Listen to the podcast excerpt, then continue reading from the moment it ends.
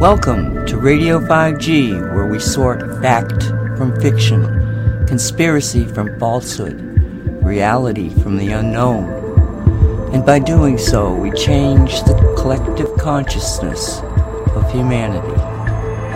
A production of CosmicReality.com.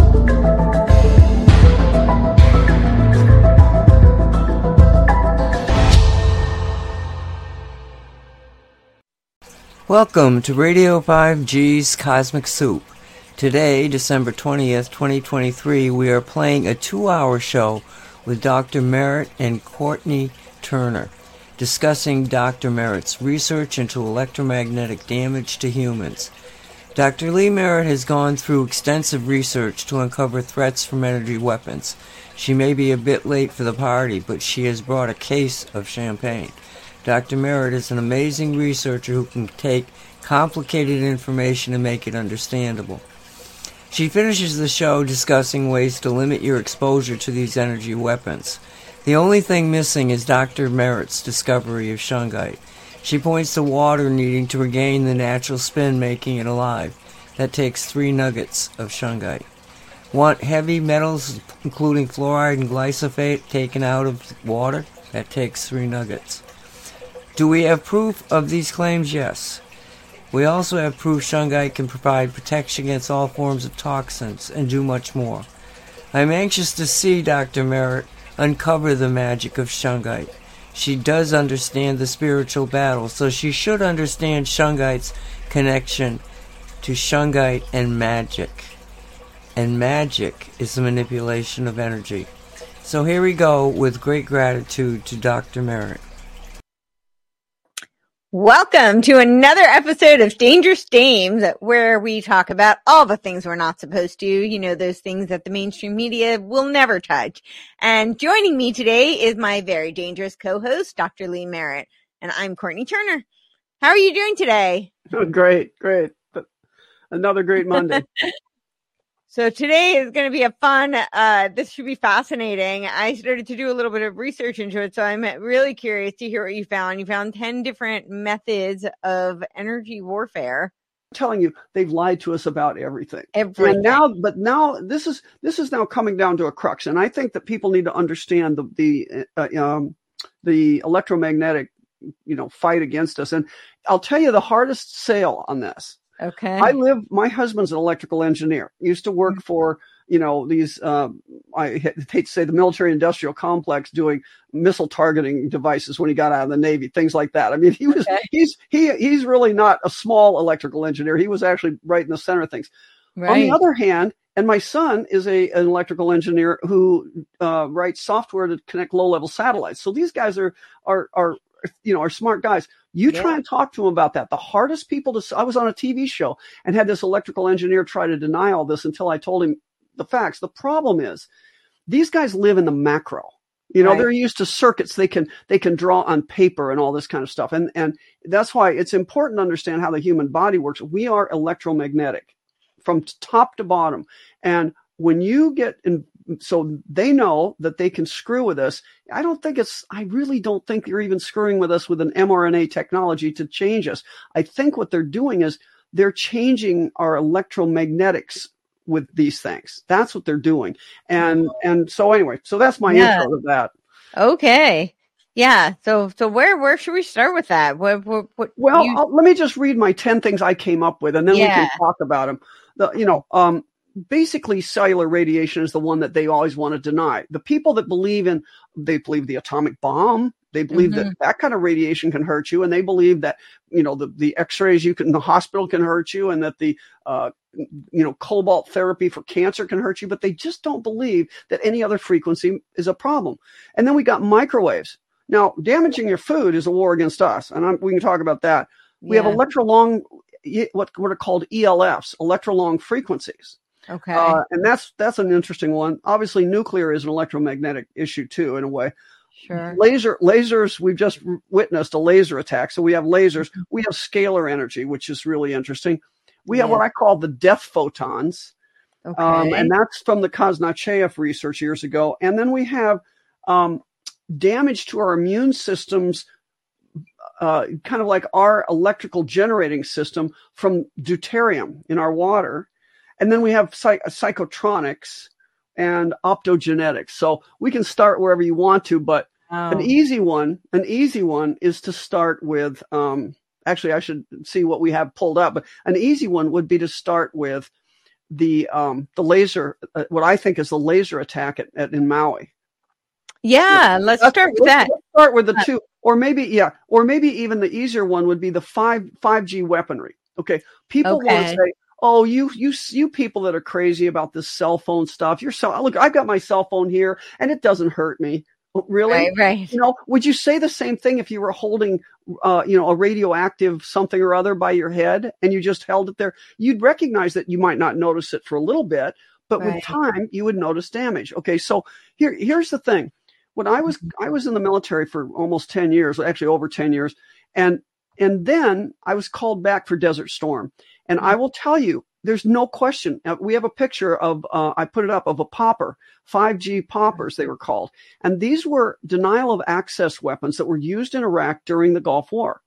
And what they were is they were they were mounted. I think they started out being not mounted on trucks, but they were pretty quickly mounted on trucks. And they're big, a big flat emitter kind of thing that emits a frequency at a certain. It's it's always power and wavelength, you know, mm-hmm. and then and then beam size. Right. So they were a scatter beam. There it is that and i actually do somewhere i have a picture of a real one in, in iraq because i remember there was a there was a marine saying he accidentally got into this beam and it felt like you were you could not stand there you just had to flee it was like your whole body was on fire wow. because the way these things work is the frequency is is is 5g by the way 5g is is 5 fifth generation it's not right. five gigahertz. It's not about a particular wavelength. When they said that they've, it's 5G is a, a, a, a any, it, basically any wavelength they want and, mm-hmm. and being able to, uh, being put out there in a certain power, um, you know, uh, power level. So mm-hmm. this one was high high power, and it was a particular wavelength that interacted, that resonated with the helical structure, the helix structure of your skin follicle your hair follicles in your skin. Interesting. So when it resonated with your skin follicle, anywhere you had a hair follicle felt like you were burning. Think about that. And so this was not to kill people, it was denial of access. If I wanted to clear out the green zone in Baghdad, I could just put one of these out, turn it on, and pff, people were gone. That's what it was wow. about.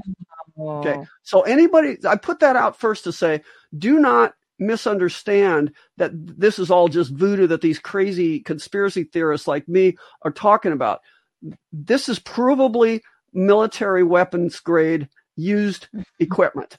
okay. Right. You could probably find it someday in a, in a used lot. So that's, that was the first thing, time that I really knew about directed energy weapons that were, that were, you know, active that we could see direct result of. It wasn't subtle. It wasn't like the Havana syndrome. So it was right. You know, right. This was a direct thing that we could use. And I actually had a friend in medical school. Now this was in the 1970s. I graduated medical school in 1980. So this was right. in the 1970s. And he had a summer job because his father was a nuclear physicist. Okay. He had a summer job at some, one of these beltway things probably. And he, he was, he was researching how lasers could be used to shoot down um, uh, aircraft and missiles right. things. Well, right. and now we have uh, the Russians have a thing called the Ranets, and I don't think I I I don't think I have I have a picture somewhere of that, but it's okay. a bigger it's a bigger thing. Again, it okay. looks like that it looks like that popper device that we had, but this is for a real heavy duty power, really directed energy that is uh, that is used to shoot down uh, so this is more like a laser that is used to shoot down aircraft. And they have they show it at this has been shown, for example, there, you know, there most of us don't spend our time going to, to military weapons, you know, expos. You know, we go to home right. shows, but they go to military expos, and it's the same kind of thing where they show all the latest weapons. And this has been out there for a while. Well, we could pull up. I don't know if uh, he has this. The one that's the apps uh, DTIC military document. But it has like a list of all, and they they list it. It's like all the different Nice. directed energy weapons. There, I found a bunch of uh, websites Right. that are military sites, and they they go through them. This is not because, as you were saying, you were saying it's not crazy conspiracy. They put it right out in the open. Right. I mean, people shouldn't deny that this is possible because it's actually being used. Yeah. You know, so so so so that's um if we have the picture of Maui, let's talk about lasers. Okay, so lasers are different than the 5G thing, which is more of a—you can put a diffuse beam up, but lasers like they're talking about for probably shooting down aircraft, but also what happened in Maui? You know, um, I was asked when uh, every once in a while I get asked. I probably won't be after this this one, but uh, you know I was asked to host the fourth hour of the Alex Jones show, and what happened is I didn't I wasn't listening to it. It was kind of last minute. Hey, would you do this? We need somebody, and so.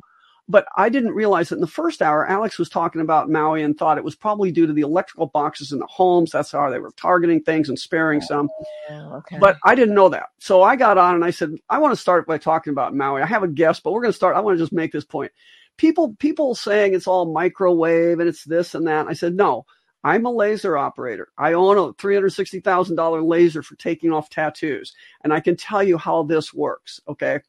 This is not about power. It's about resonance. So when you saw those, those pictures of like the one that the one that made me believe this was the picture of there were two cars and they were in an empty lot and Okay. the aluminum in these cars had melted and some of the you know the cars were just toast but the you could see this aluminum running down the the, the ground into the to the street and yet there's a plastic tricycle next to it that didn't melt and people are going how could how can this be how can you have the temperature to melt the metal and not the tricycle and what i'm going to tell you is it's not about temperature it's about resonant frequency. So they pick when in, if you're going to do damage, you can you can decide what you want to damage. So in for medicine, for example, we want lasers that can damage soft tissue where we want it to be damaged, right? Because Mhm. that's we're not working with metal. But for tattoo removal, those are heavy metals that they use to make the colors.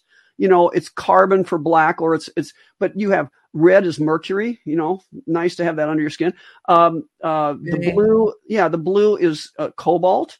You know, green is chromium, I believe, chromium, and then it goes on. There's cadmium, there's titanium, there's all these different colors. So when you have those, like, uh, uh, they use them a lot in uh, kind of like holistic centers or like uh, cosmetics, they, and they have those uh, the red light therapy, but they have the spectrums. They have the even right now, that's the good. See, that's the good stuff. Okay, okay. But Yeah. that's a different. So those are totally. Then those aren't lasers. Okay. Mhm. So the difference is a laser, and I used to when I would have people coming in and they'd bring their kid with them when they get their tattoo removal. I Yeah. they'd ask if the kid could come in. I said, as long as they were old enough to put on the goggles, I said, yeah. And I'd say, but okay, but you get you get a science question when you get in there. And they said, okay, you know. And I'd say, okay, right. What's what's the difference between the light up there and this Right. this type of light, this laser light? And the answer is that the laser is all completely parallel beams. So you can put a lot of power at a particular frequency exactly on the spot. So you can vary the how big the spot is. My laser would go from one millimeter to 10 millimeters. Okay. So very small to kind of, you know, about the size of the tip of your finger. But Mm. obviously the laser they used on Maui was their spot size was the size of a, of a city lot. You know, I mean, Right, right. you could actually see the zorching as it got less and less as you got away from those cars. So here's here's it answers. Lasers explain everything we saw there. It explains the tricycle.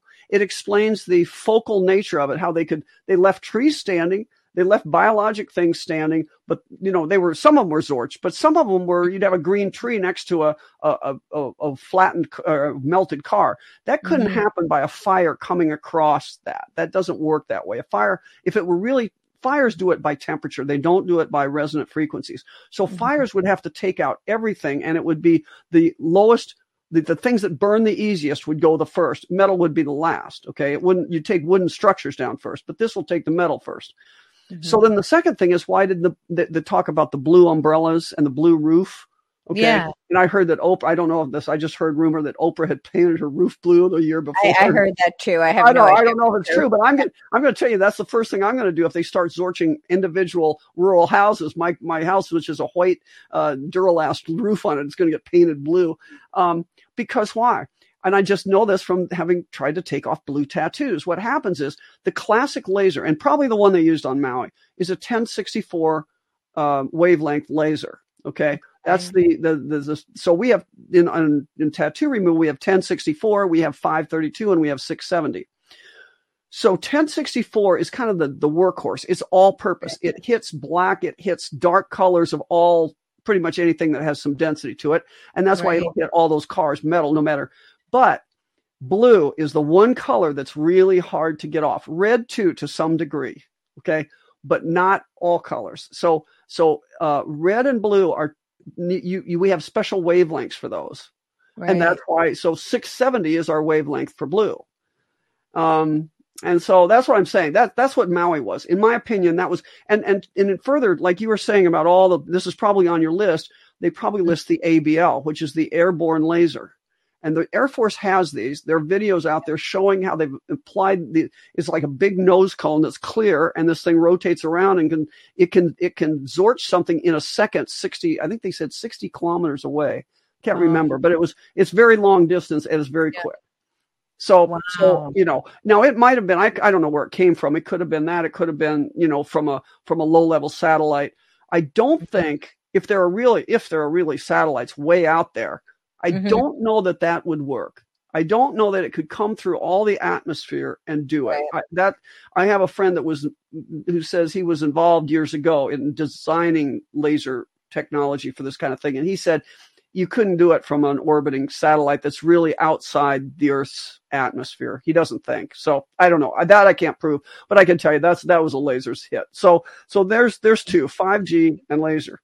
Um, yeah. Another one that I think is is uh, is is now from there. Those are the ones that are obviously that are that are overt that we can prove we can see right. we can see they're doing something and this is the explanation then it gets a little bit more subtle yeah. Um, so the other the other one, for example, uh, microwave. Now mm-hmm. we had the Havana syndrome, which I mentioned right. earlier, and I believe that was in the 70s or 80s. It's been, mm-hmm. you know, I've I've lost track of my decades now as I get to be an old fart. But anyway, at some I'm point, seventies, yeah, seventies. I think it was in the seventies because it was really before the MRI. Mm-hmm. And the mm-hmm. problem is, so these guys were down in the um, wasn't an embassy at that time. It was uh, the, just the State Department. You know, ha- had a presence in Cuba, and mm-hmm. they started. All these people started complaining of headaches and all these things happening to them, and right. ringing in their ears and a bunch of stuff. Anyway, so mm-hmm. the the they they first they you know thought it was they didn't know they they researched it for a long time and finally they had to haul these people out of there because they really did have a problem. Now Right. As time went on, they did MRIs on these people and they found that they did have some brain changes consistent with something happening. Right. And, and they theorized that it could have been in the microwave uh, radiation. However, um, it may not be because sub- subsequently there's been people that that you know microwave you can you can test for. Yeah. The one thing you can't test for is scalar. Well, not you can't test for some of this 5G either, but they probably can. We don't have like our our standard testers. Like I have a, a tri-field meter. Okay, right. Just yeah. so people know, you can test for the standard cellular. You can test for electrical fields. You can test for mm-hmm. magnetic fields, but you can't test for 5G. Some of it because of the way it functions. You don't know. Uh, you can't make that one uh, go the way you want. But anyway, you can you can test the effects, like how you can how test the effects, but you can't test the actual. Um, maybe, like I said, they may have uh, mm-hmm. testers for it, but it's not available to the common person. Right. But in any case, well, scalar scalar is a different technology. I mean, scalar waves. We think of electricity as having waves, and, mm-hmm. it, and it predictably goes out at the speed of light right? Mm-hmm. But scalar is at the is at infinite speed. It it has instantaneous effect, and if anybody, you know, I, I mean, I don't want to get into the the vector analysis of how scalar waves are built, but I did finally understand this after I heard I heard a lecture on this. I said, I can't believe it. You know, I was a math major in college and I, I took vector analysis and now I get it. That, that let's, let's say you had two guys and they're mm-hmm. pushing a pole right. like this against each other. Now, mm-hmm. in mathematics, we'd, we'd have the, the, the power that you're using is the length of the, you know, they, they say vectors are, are force, they call them force vectors. Okay. Right. So the force is, the force is characterized by the length of the vectors, the amount of the force and the direction of the vector. So mm-hmm. if I mm-hmm. have two vectors like this and there's pushing, they, they'd add and they'd move things, right? Right. And we and we would and we would be able to when you add so when you add you add the power and you add the dir- direction and you come up with you know use trigonometry basically geometry and Mhm. you you end up with a with a larger vector you can add them together you know what's going on but what happens in vector analysis if you have two vectors that are that are this is the same power but they're pointed against each other Right. like this they'd sum to zero but is Right. it really zero in other words if i have two people pushing against each other at this point in the middle is Mhm. the power there really zero? No, It- it's it's, it's a pressure force. yeah. It's a pressure force, but it, in mathematics, without understanding the principle, it, it, it sums to zero, but it's not. So they call it there because it's a cancellation. So right, numerically, it's not really canceling though. It's causing, and, and I heard, I think it was Tom Bearden that talks about this as it's like squeezing space time at the point where they come together. So Mhm. it creates, and it, and and the other, it can get more complicated, but it creates what they call a standing longitudinal wave. Mhm. So and it and it it doesn't spread like electricity along a wire. It's just boom, it's there. It's like a slinky. Okay. Mhm. So we've seen that now probably in Havana. okay. And here's the one that got me looking at this kind of and and and I don't know if you have the picture uh, I sent, but it's it's the picture of a flattened. It looks like it looks like a forest with a big circle that's just flattened. Okay Okay. this is the Tunguska event, and that was um, Tesla was the Tesla is the guy that really brought this, I think, to America. Right. Um, and and what he was doing is he he was using this idea. He figured out how to do this. You cross these waves. If you cross two scalar waves to a certain coordinate, you can Mhm. either project power to there or you can extract power. So you can get what's called a cold explosion. Mhm. Now, I not I think this was not the cold explosion. I think this was actually a, a, a scalar positive power explosion. But anyway, Right. what happened was he apparently was he talked talked about it being a death ray, and he was trying to cause uh cause, he was going to he was he apparently was talking about going to try practicing melting the ice in the in the Arctic. Right. I remember that. Remember yeah. one? Okay, but it uh, they they theorized that he missed, and if because if you look at where his lab was and the coordinates of where this happened in the Tunguska incident, it would have been had he it would have been from his lab that would have been a straight shot through the Earth. This, these waves go through the Earth, but but it was a little bit off. So he instead of getting to the ice, he he hit this Siberian forest, and you see this big round circle even today, where the trees are just gone. But it, initially, it just the first picture there it is. So the first picture is that insert on the left, where Right. suddenly all these trees in a perfect circle just dropped. Okay, fortunately, it was a very scarcely populated area, and they Mhm. had so they had um, a couple deaths and a, and a and a herd of reindeer, I think, died.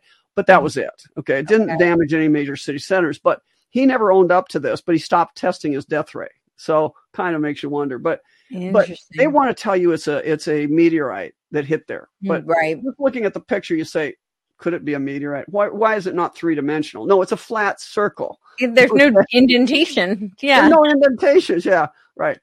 That So makes no sense. Right. And so, and then here's another one. I, when I was in the Navy, I was stationed at Groton, Connecticut with a submarine service. And I knew all these guys. I knew a lot of these guys. In fact, I was single. I used to date these guys uh, that were, you know, na- that were naval officers on submarines. And Right.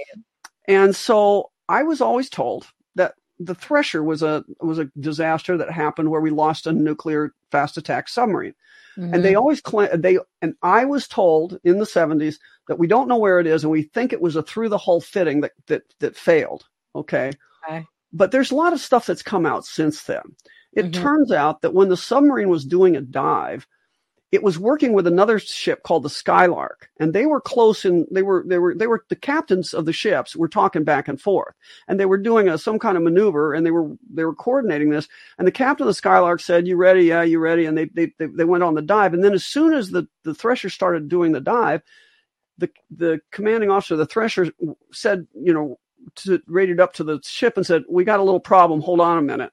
And that's the Mhm. last they ever heard from him. Hmm. Now, so the first thing I learned was that we did know where it was because I met a, a guy years, decades later. I met one of my literally my neighbors in small town America. Said mm-hmm. they, we knew where that was. I used to tend over it because he was a nuclear power officer, now deceased sadly, but he was a nuclear power officer. He said, we used to tend over the thresher all the time when I was in the Navy. And he was in the Navy in the 80s. So he, okay. he was right. So anyway, they knew where it was. And the second thing is, at the inquest, this is a, well, at the inquest, there were a couple things that came out, and I don't think they call them an inquest. The investigation, the formal naval board about the accident, okay. they discovered that they they pointed out that the ship could not they, when they when the when the submarine went missing, the ship could not call for help for an hour and a half because all theirs electronics went out, and then mm. they came back. Okay, now add that to the fact that the one guy they wouldn't let testify at the board was I mm-hmm. think his name was Lieutenant Rule. I could be wrong about that. I think it was Lieutenant Rule, and he was an acoustics officer. He was a, mm. he could have testified that the ship went quiet all at once. Now, huh. now that is not what would happen if you suddenly breached the hull during a dive. You'd get all this rushing water noise in, and you'd hear things. So the acoustics, so the, the, the acoustics would have been totally different. But besides the fact, you got lots of noises on ships of things happening, but the biggest noise is the that they can't silence. This is why this is one of the big fights, at least it was. I don't think this is classified information anymore. Everybody knows this that at least in those days, the biggest problem of hiding where you were underneath the polar ice cap with a nuclear submarine is that you can't stop the sound of the water cooler coolant power plant for the I mean water coolant for the nuclear power plant. So there's the kind of a constant shushing of that, right? So mm. if you suddenly lost all the noise, it says the power plant went out, everything went out.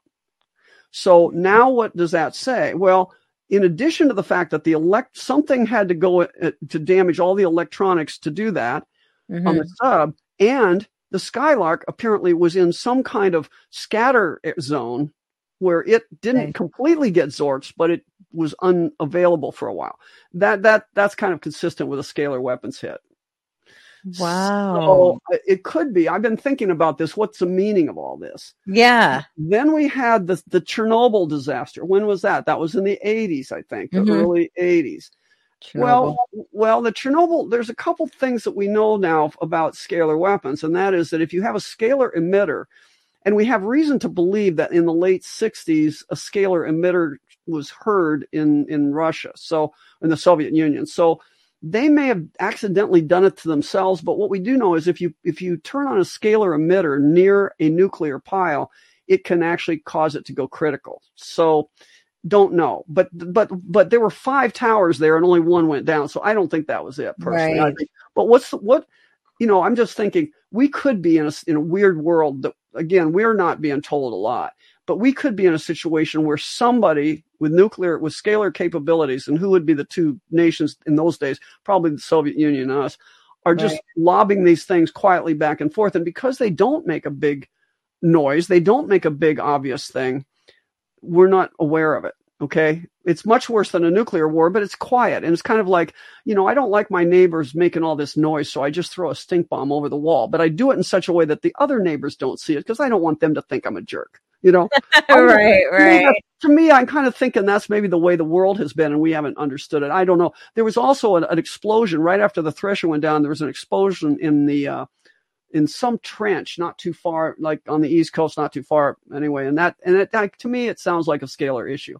But again what, that i'm speculating about to some degree Here. sure. What would the effects be? Like how would we what would be the things that we would look for to even question if it was scalar well, see, that's that's, that's the issue. Uh, scalar yeah. can do lots of things. I mean, right. again, scalar waves are being used now in medicine. They're saying that they can create these scalar devices that you get yeah. near, and it and it helps you. So uh, it's, it's, it's all sorts, there's all sorts of possibilities in World War II. Now, where and where this really kind of came about was the fact that the mathematics that that we use for what we think of as the physics of the world around us it came from a guy in the 1800s that wrote it. He, he developed his own mathematics to do this, and it and they call this a conspiracy theory. But I've really looked into this, and I it's it's not because there are a lot of mathematics people now rethinking this okay mm-hmm. but but the guys uh maxwell's equations i mean we are taught in physics but they they took out part of the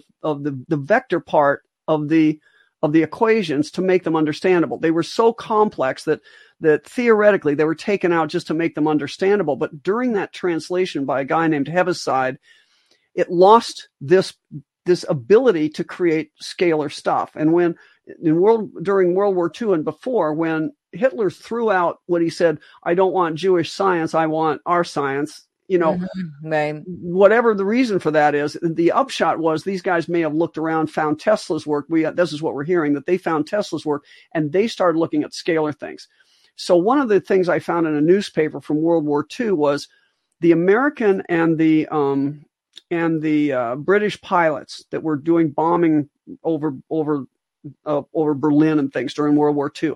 Towards right. the end of the war, they would see these things that looked like kind of balls of light coming up from the city and coming up and and being in the vicinity with them, and they called them Foo Fighters. You know that band? Yeah. I, funny. I don't know where they got the name, but they called these things Foo Fighters. It was in the newspaper, and wow. and and the British and American pilots were uh, were warned if you get near these. I wish I could remember the word, but it's one of those long German. You know, I don't speak German at all. One of those yeah. long German words, but it, it basically is like something something motor stopping go steal. You know, it's like something yeah. to stop your engine. So they said if you see these things or you get near some German aircraft and you start having your engine sputter, pull away immediately because they've got some way to remotely stop your engine. Well, that would be a scalar effect, probably. That's probably a scalar effect. Interesting. So, yeah. so this goes back a ways. We they've been people. Yeah. Been, this is also about you know a, a the physics leads to levitation. It leads to all sorts of creepy effects, and I don't have the the scientific juice to to go any further. But that's that's what that's what I think is happening here. So that's that's definitely a weapon that's out there. Yeah, no, it totally could be. I have, well, I have two questions about that. I don't know if you have the answers on this, but um, the whole scalar thing is just fascinating to me. I, am curious, one, what the uh, connection to like zero point energy. That is that is zero point energy. That's this is the zero point. Okay. That's okay. the zero point. And the other thing I didn't mention is it also can can give you weather warfare apparently. Yeah. Now, okay, I don't know if it's the only thing because what's HAARP doing? See, I don't know. Mm-hmm. You know, they say that HAARP is is basically they heat the ionosphere and then right. they send in wavelengths, and you can see the clouds have these interference patterns in them. Um, right. I, I, definitely think we're we're having weather warfare waged against that's us, and and I don't know if that's scalar or if it's if it's something else, but it has to do with energetics because it's certainly, certainly when you're seeing these interference patterns, and I'm, i will just tell anybody that thinks this is crazy, start looking at, they'll show on Telegram, they show radar pictures. Uh, mm-hmm. Uh, people, there are people that watch these kind of things. I mean, God love them for just constantly scanning, like, weather radar. I I, yeah. I, wouldn't be I would be bored in about five minutes. But people do this. They scan what's coming off of you know these sat, these low level satellites, and they watch those things that look like laser things coming down. I mean, uh, right. uh, there's a lot of this going on, and but you it's it, it's hard for the average person to catch it. But these guys that make a point of it, they're looking at this and they they show you these radar pictures, and you can see literally the interference pattern of the of the picture of the cloud formation on the radar. I mean, you just see patterns you don't ever see anywhere else. So right. definitely stuff's going on. Interesting. Well, one of the sites that uh, you know pulled up with the military uh, weapons that they they were talking about, uh, one of the weapons they had mentioned, I thought this was fascinating. They called it the singularity weaponry, and it's essentially like creating black holes to use as a weapon. And yeah.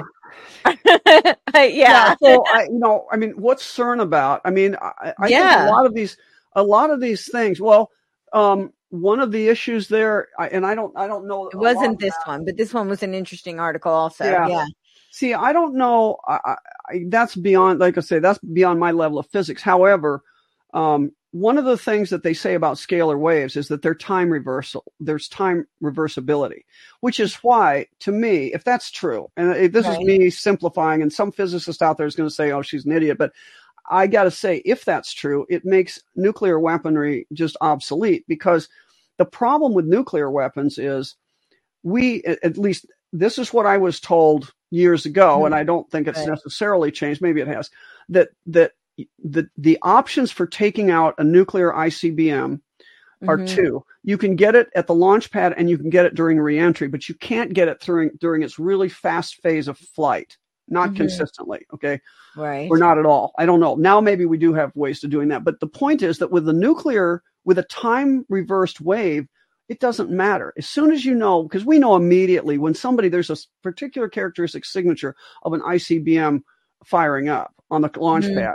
And we know that immediately. That's what the NRO is apparently all about. I mean, there, if you want to look at some spooky, uh, uh, mission patches. Look at the p- patches of the NRO. You know, it's just like they have wizards and electricity and uh, down looking at the world. And it's just really, you know, it's kind of, you wonder what those guys are doing. But I'm sure they know the minute that those stand up. Okay. So, um, yeah, there's the singularity thing. Yeah. I, I think maybe what they're talking about though is, is that, um, well, I don't know the black hole thing. In this situation, what I'm saying is when you reverse time, you can you can you can pick that thing, you can lock onto that missile, and theoretically, I think you can hit it anywhere along its path that way. I don't know. I think it's I right. think it I think it, it, it, it, and besides the fact, all you have to do is get close, and you'll you'll set it off at the at the launch pad. So right, I have a wow. feeling we're not. I have a feeling we're not in the nuclear age anymore. This is my point. So that's about all I know about scalar. they're just using the nuclear threat as a as more of a threat than right. more of a psychological warfare rather than uh yeah because people can understand it now think about think mm-hmm. about the truman show how did they keep yeah. truman on the island they gave him an irrational fear a fear that wasn't from anything they made up they they, right. they programmed him to be afraid of the water so he wouldn't escape the island and what i'm saying is we have fears of things. We have fears of viruses and we have fears of nuclear radiation. It's not yeah. what we really need to be afraid of. What we need to be afraid of is this stuff. So yeah. I mean, this, I, I, when you bring up CERN, I mean, this does really sound kind of like something CERN would be. I mean, I can't prove this, but just, you know, theoretically, the singularity weaponry, but that right under it's also graviton uh, weapons. And it looks like they're related because you could use kind of the, uh, centrifugal force of which is related to gravity force to create a black hole type of a... right and gravity may not be you know the, the, the big point they're making now is that it isn't gravity it's electromagnetic attraction and repelling things that that cause us to have you know what we what we perceive as gravity but what all i know is that cern is cern admits that they're trying to create many black holes Right, I know. You know that so, makes me comfortable. you know, that like, doesn't make me comfortable. I, I, have to tell you one of the funniest things. Uh, you know, Celeste Solum, she's she's made a, uh, a that's her thing on her mm podcast. She's always looking into DARPA, and she's right. you know I couldn't do this either. Sit through all those military lectures and read through all that stuff, but she does that, and she yeah. goes and listens to them. And one of the things, so for example, one of the things I learned about the Havana syndrome, yeah. she had talked about how the guys, you know, it's real when the guys at DARPA figure out a solution. And they figured out that if you had copper d- discs that you could put over your temples, that it mm-hmm. actually that, that, these things come in through your ear canals and your temples because that's your thinnest uh, part. But a copper disc that's that's somehow connected and grounded will mm-hmm. protect you from all that. So, um, but anyway, she was she she came to visit one time, and it just happened the day she visited. I thought, who better than to have this happen? She comes to my house. It's the day they turned on CERN. You know, it's been off for a long time. So we're sitting around watching, and, and I and we're sitting there. I said, I can't believe we're sitting here and and we're we're we're watching CERN, hoping it we just don't stop existing right now. you know, that's yeah. They're trying to recreate the Big Bang. That's what they keep talking about. Right. And I don't want them to retrieve it in our timeline. I, I really don't want to go through a Big Bang right now. But so mm, so that's that one. And I guess the next one I would say would be um, electromagnetic uh, or long thinking about the Navy, the next Navy point I'll make is ELF. Extra long frequencies, or I think that's what that stands for. It's it's the it's the very long, long wavelength uh, things.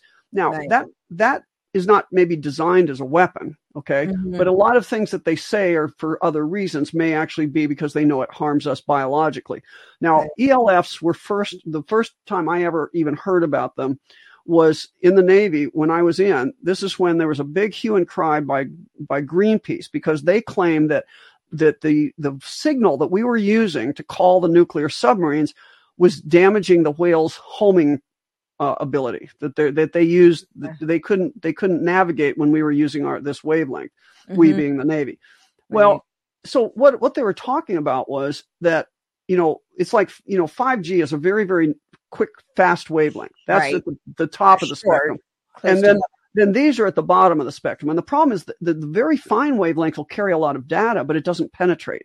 So mm-hmm. If your job is to be a nuclear ballistic missile submarine and you hide under the polar ice cap and just sit there waiting for the call, mm-hmm. um, and you're supposed to be in a box and you don't, nobody really knows where you are. Once you leave the, dock, you don't, they, even the Navy, nobody knows where you really are. That's how they keep them secret. But the point is, is that they have to be able to every once in a while tell them to come up and we got a different mission for you.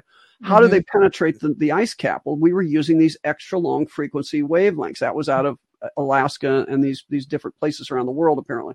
Right. And and and the reason is because those will penetrate everything. They won't just go through ice, they'll go through mountains, they go through the earth, they'll bounce back from the other side of the earth. But mm-hmm. but in those days, we were, as far as I know, we were just using very short bursts occasionally. I mean, this mm-hmm. was not something that was constantly ongoing. It was just right. a short burst that, that went and then, it, and it didn't have much information. It would say, okay, come up surface now, and then we'll send you an, a, a real transmission of what to do. But it would give them that. So anyway, what do we have now? We have those windmill farms, right? Mm-hmm. Now it turns out that every one of those giant windmills puts out an ELF, and these are constant and those are those are going through the, you know people don't feel good living next to them but beyond that those things radiate through the earth to the other side they bounce around they're all they're they're they're blanketing our world with a new frequency of these ELFs that's actually getting into the earth's core and everything so uh, I have a problem with that. Now they've done some studies. We don't have a ton of studies, but we have we we know. I mean, first of all, we know that those those those things are dangerous for a lot of reasons. They can cause seizures when they they do that flickering effect. If you're too if you live yeah. too close to them, the sunlight, they can they certainly damage um, you know bats and things that are in the area. But but mm-hmm. beyond that, they have they they've had herds like in Denmark. There was a herd of of sheep or something that just died precipitously because they can't sleep near them. But mm-hmm. another one is when they did animal studies, they showed that those kind of long term wavelengths they they they cause intimal thickening, meaning the inside of your vessels get thicker. That's a formula for hypertension and death, some an early death. Yeah. Okay. May not kill you right away, but it's not a good thing to have. Now well, I don't know the so latest on that. Crazy but, because that's so antithetical to what they teach you causes that.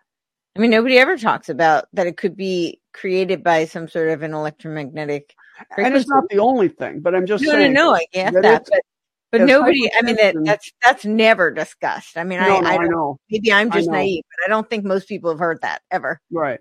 Doctors um, for Disaster Preparedness um, interesting. Interesting. Yeah. The question is, what's it doing? Uh, like so many of these waves. I mean, I remember thinking years ago, um, when when yeah. cell phones first came out in the 90s, when everybody was carrying a cell phone, I mm-hmm. remember thinking, you know, my great grandparents didn't live in any of this electromagnetic mess. Right. It turns out they lived in some. I didn't appreciate yeah. what electrical wiring in general and telegram wires and stuff like that were doing, but they lived in some, but they weren't they weren't bombarded like we are penetrated constantly now by these things. What's well, it doing to us? Other thing that's different is that uh, I mean certainly just the the bombardment is you know one element that's kind of a mass scale, but uh, and not to say that they didn't have directed energy weapons back then, but they didn't have the same capacity that I think they have now.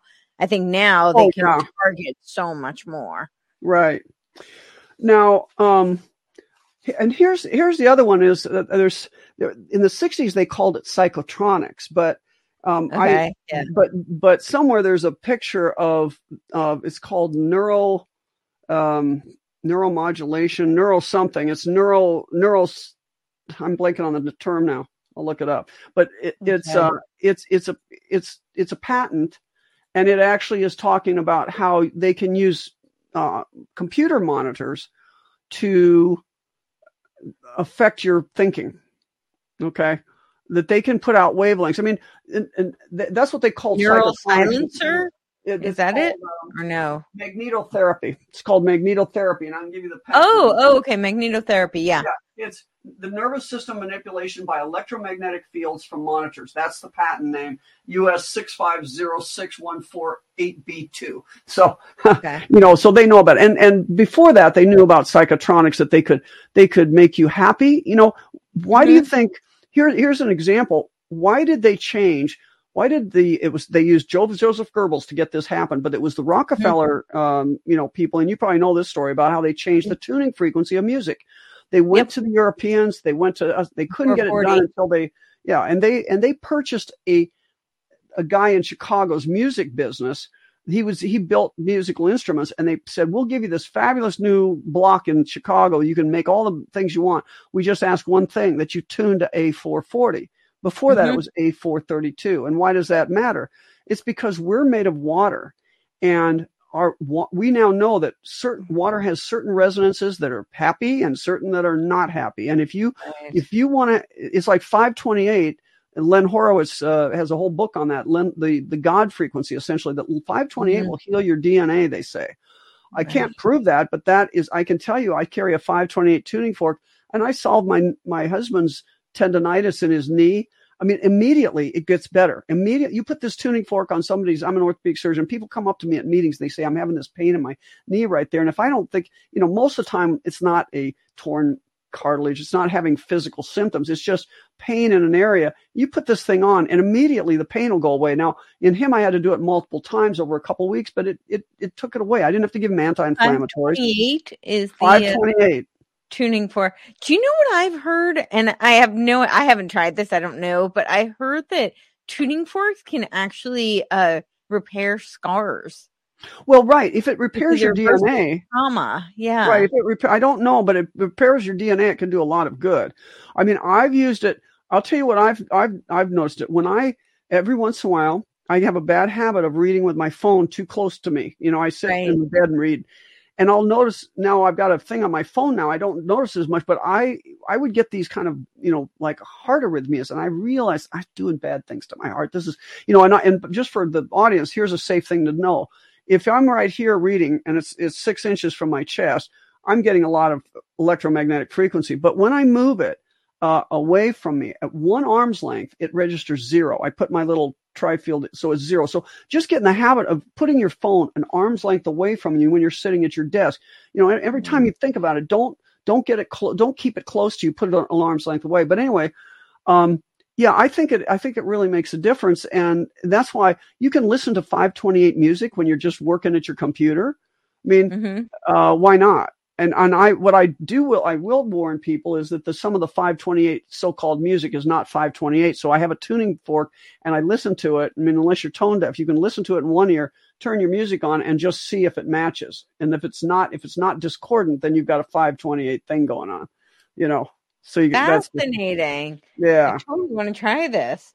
I Now yeah. I don't know if you guys got the video I sent about how the body makes electricity. It looks like there's a there's a there's a, a thing that it's like a a microscope. It's like a CGI image of a mitochondria, and it's got a little protein thing in it. But here's here's the point: okay. if, that there's a lot of other damage that's being done, and and it has to do.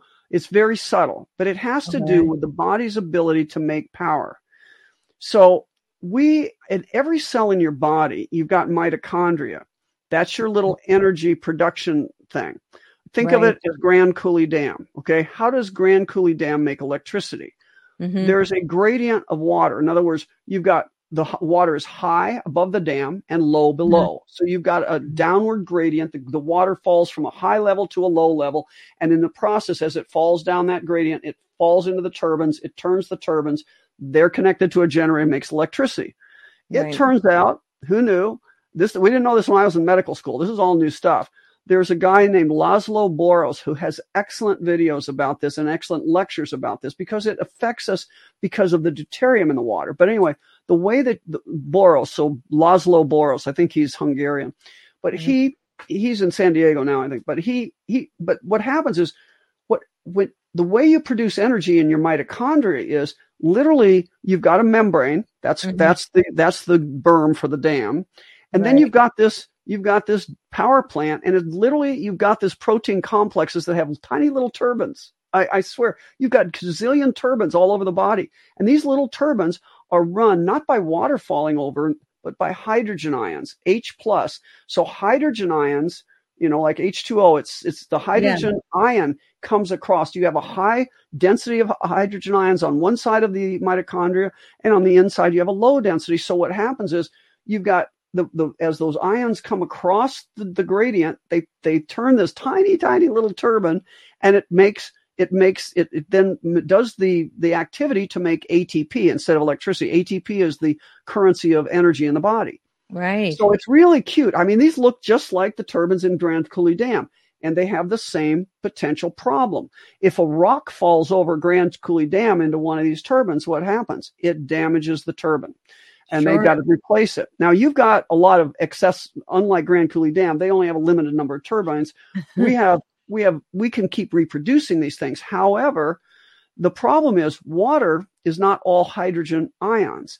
So right. a certain percentage of our water is, and I can't remember the the uh, ambient percent, but it's I want to say that it's over 20%, but I can't say that for sure. I'd have to, I forgot, I should have looked that up. But there's a percentage of our water that's deuterium water. It's either DHO or D2O. In other words, instead of H2O. Right. And deuterium is an isotope of hydrogen. So it's bigger, it's like right. I have a I gave a speech about this one time and I showed this this great big weightlifter, you know, muscled up guy, and then I saw this little tiny like like Oriental kid over here. It's like mm-hmm. that's water, that's hydrogen, and then you got the deuterium guy up here. And when he falls over the dam, he damages he, he damages the turbine blade. Right. So when you so where did we get deuterium is is what heavy water was. That's what the the, right. the the the the Germans were making in World War II. That's what you need to make you know, for nuclear reactors and nuclear nuclear bombs. But the point is, where did the deuterium? Is the deuterium supposed to be in our water? Now you can you can get you could pay a lot of money. They've shown that they can they can you know de, derail cancer or at least reverse the effects of cancer by low deuterium water, but it's very really? expensive. Yeah, it helps cancer, but I think there's an easier way of helping cancer get rid of your parasites. Sure. But that's just right. But but yeah. that that's but, what I was going to ask you because if but, if deuterium helps, do you think that there is a parasite connection to that?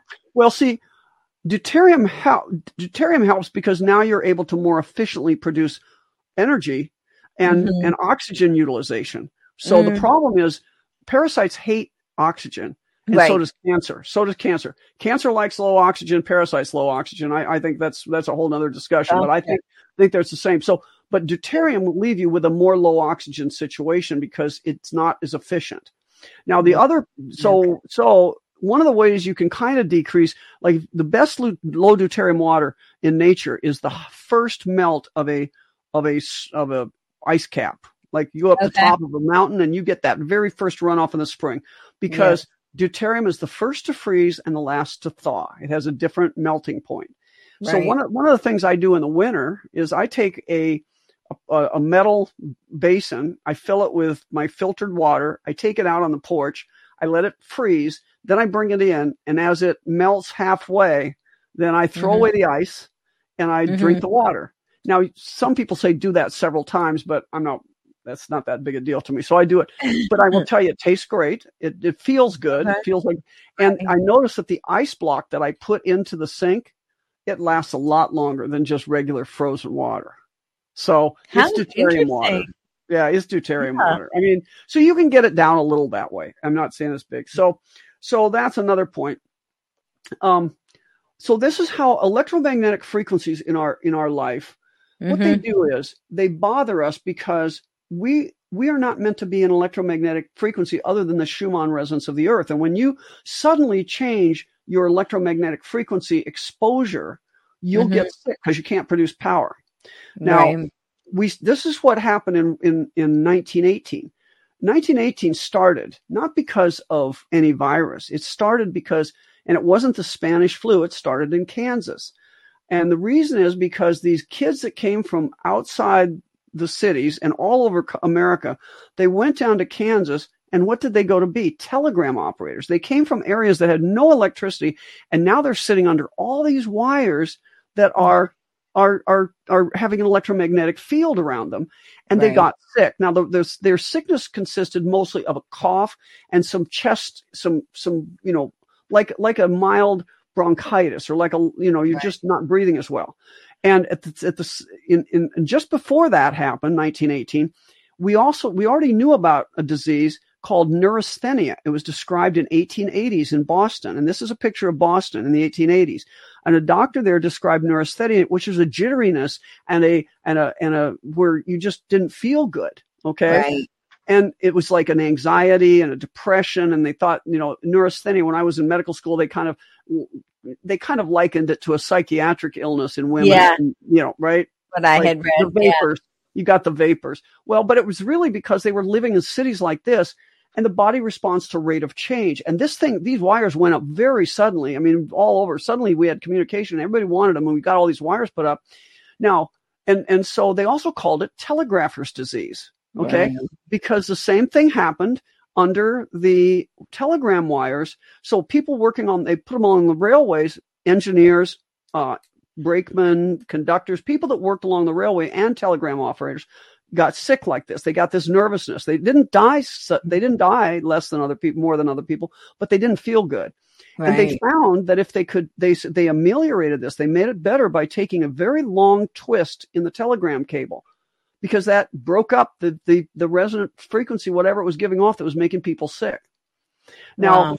another interesting thing that we have is called Cannon's law of the body, and that means you don't you you can adapt slowly to things, but you can't take sudden changes very well Mhm. when, when the when the pandemic of 1918 wasn't really what they're telling you when it started the doctors in in Fort Riley Kansas at the army base that was seeing this they realized the the people were getting sick they were not the the the kind of scrawny kids from the city they were these they were the healthiest looking big farm boys from Nebraska Right. and Oklahoma and places why would that be because those guys had never been around electromagnetic they were living in un unelectrified towns in Right. farms. But the city kids had slowly adapted. They were not as healthy looking, but they had slowly adapted, so they didn't get it.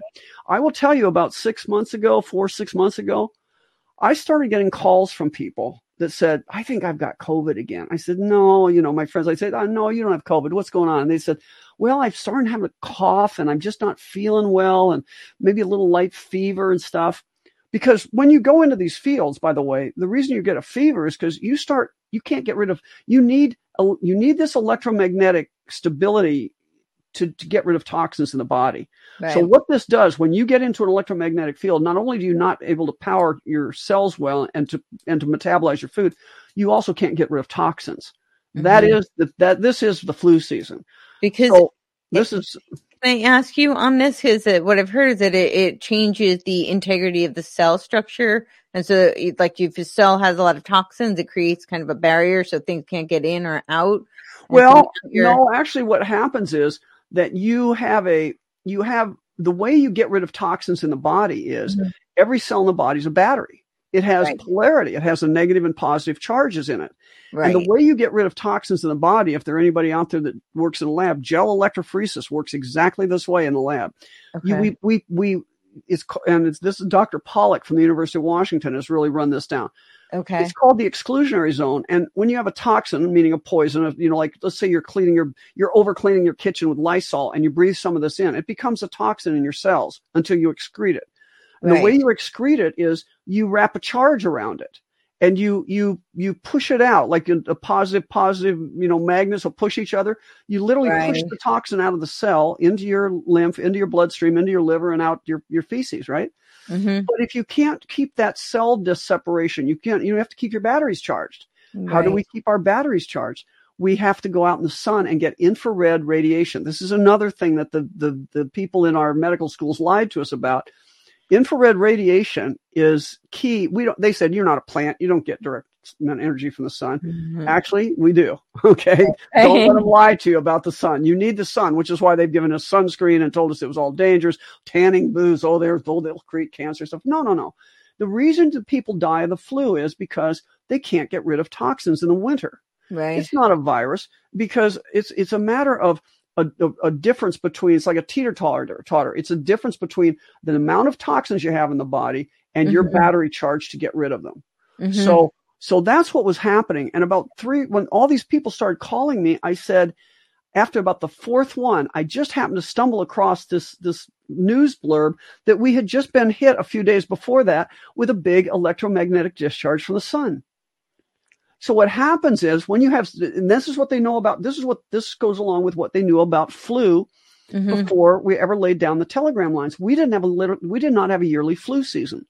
And that came about only when we laid down the telegram lines, but because it raised our electromagnetic charge chronically. So then right. it didn't take as much to give us. So we are we're we're all impaired a little bit because of this electromagnetic charge they've given us in the world. Except the Amish, they're they're pretty good. You know, yeah. they don't have any of this. This is this is something they knew. They they knew this. So, mm-hmm. um, but but what happened is this that when the when the uh, in the old days, like before the 1850s, before we laid down in this telegram lines, mm-hmm. people the flu pandemics would happen every like every like on decades they would be like 10 years apart or 30 mm-hmm. years apart or 40 years apart they wouldn't happen all the time right. and they noticed that when the flu broke out it broke out all around the world simultaneously now in the age of as they say wooden ships and iron men you could mm-hmm. not travel around the world fast enough to spread a virus within two days all over the world and right. the, british, the british admiralty god love them they have all these old ship's logs and they show that ships were getting sick with the with the influenza, which only means it doesn't mean a German, it means influence in Italian. They were getting sick at the same time that people on shore were getting sick. So all of this goes along, and that's why it's it's the, what and what it gives you. It gives you kind of an irritation of your lung uh, mm-hmm. lining and it gives you the inability to if it gets bad enough the inability to get rid of toxins now most people like the guys on the ships a lot of them they didn't always die because they were out in the sunlight they did have the ability to get rid of toxins better than mm-hmm. somebody in a nursing home think about why nursing home patients die the people around them are spraying Lysol and disinfectant everywhere. They're constantly toxified by their bad food, their bad environment, and they yep. never go outside.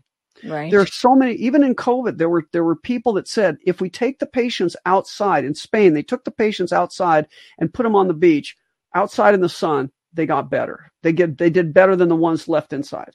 That was a classic treatment in old TB sanitariums. Right. That is that is the winter flu season. So what do we do?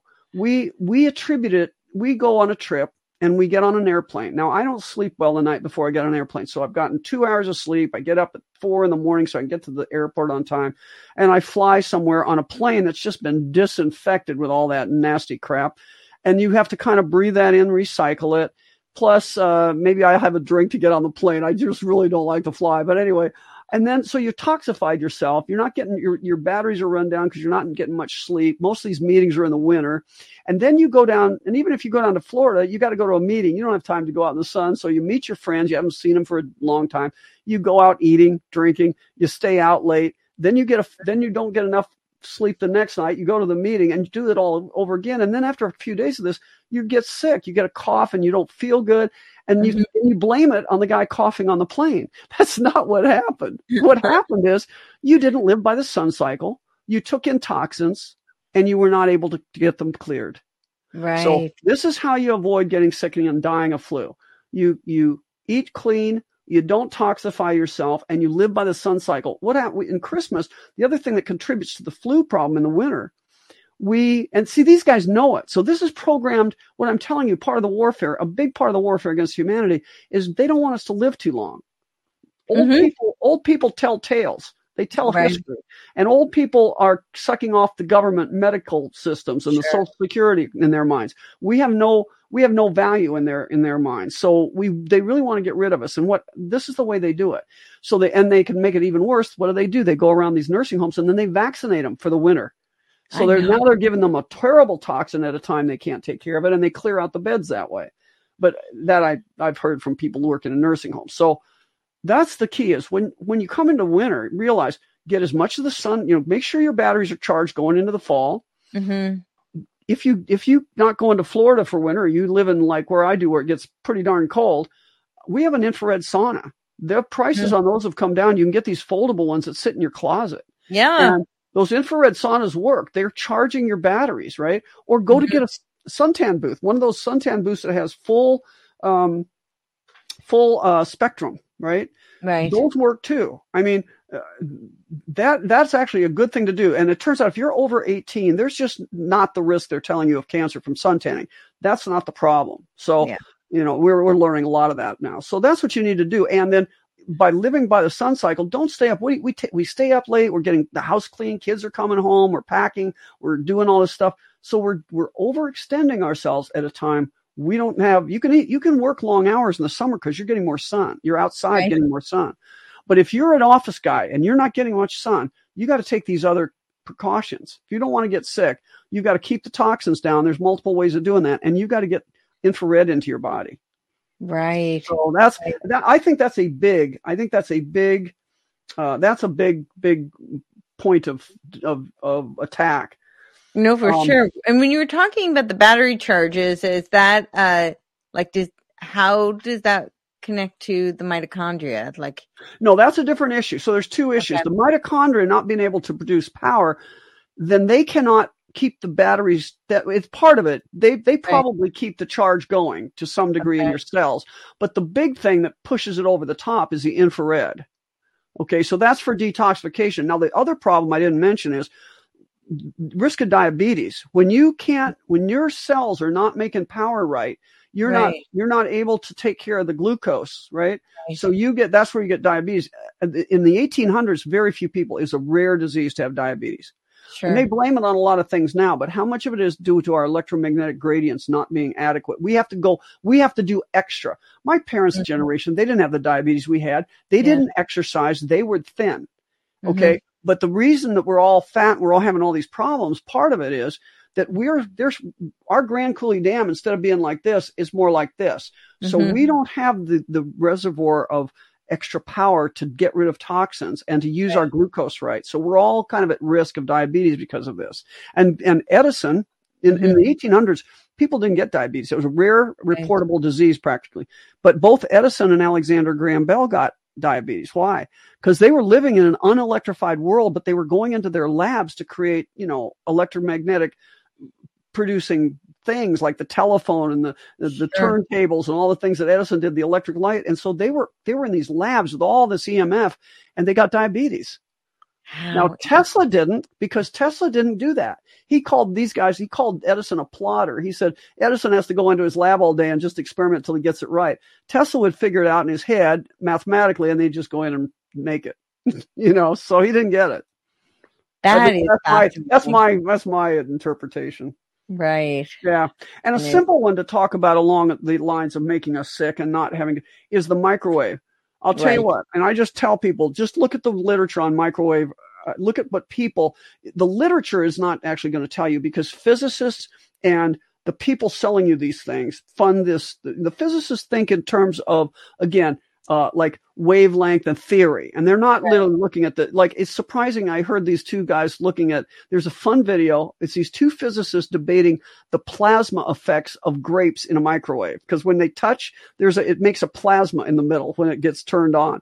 And these, listen to this one. I mean, yeah, the physics of the microwave oven is a plate paper, but these guys are all looking at, at kind of theoretical physics. They're not, they're saying how it can't da- damage you. But the problem is they, what they've never done is these guys, by the way, physicists, these guys on the grape thing, they didn't even know that microwaves heated the food from the inside out. They were surprised to find that out. I said, these guys don't know as much as a first year home ec student. Yeah, Right? And that- and that- seriously. we all know that. But what they never, what nobody ever did until recently is they took the, they, they, they would put food in a microwave. This is the way that they, like the safety people do it. They put food in a Mhm. microwave. They check, they, before that, they measure the nutrient value. Then they measure the nutrient value afterwards and they say, it's the same. Don't worry about the microwave. That's just nonsense. Okay. Well, false, false, false, false. Right, It turns yeah. out this is one the fact checkers really should check and they never do.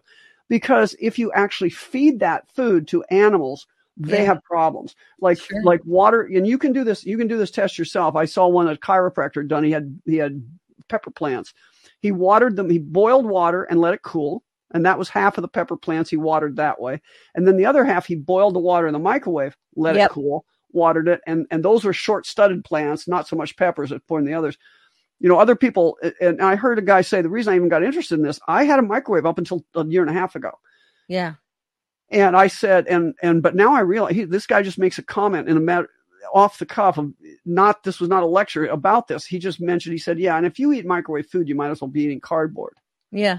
And I said, "Whoa!" And then I started looking into it. And it says that's true. I, I've just uh, and now they know that there's certain antioxidants. All these, it's the second level, like the derivative of the nutrients. It's not the nutrients themselves that go away, but it's their, it's like it's like the ability in you to have it work right somehow to make antioxidants and to and to and to generate to work with your enzyme systems and to actually be quality food and that's what's the problem. So yeah. so I, I remember when I had first moved to LA, I had a roommate and she she wouldn't let us have a microwave and she told me that they were uh you know they were basically poison and you know I kind of I I remember I had an argument with my parents as a kid. I was like, I think these things are like cancerous. Aren't they really bad? My parents, you know, laughed at me and told me that's silly. And so, of right. course, that's what I did to her. And then I started doing research. I got pretty used to it. I was like, okay, it's fine. At first, I was just like, all right, well, I'll get used to it. And then I started doing some research on it and I was like, I think this crazy girl was totally right. right. I mean, especially, I mean, if you're a high performance athlete, don't microwave. Well, I don't think anybody should microwave anything.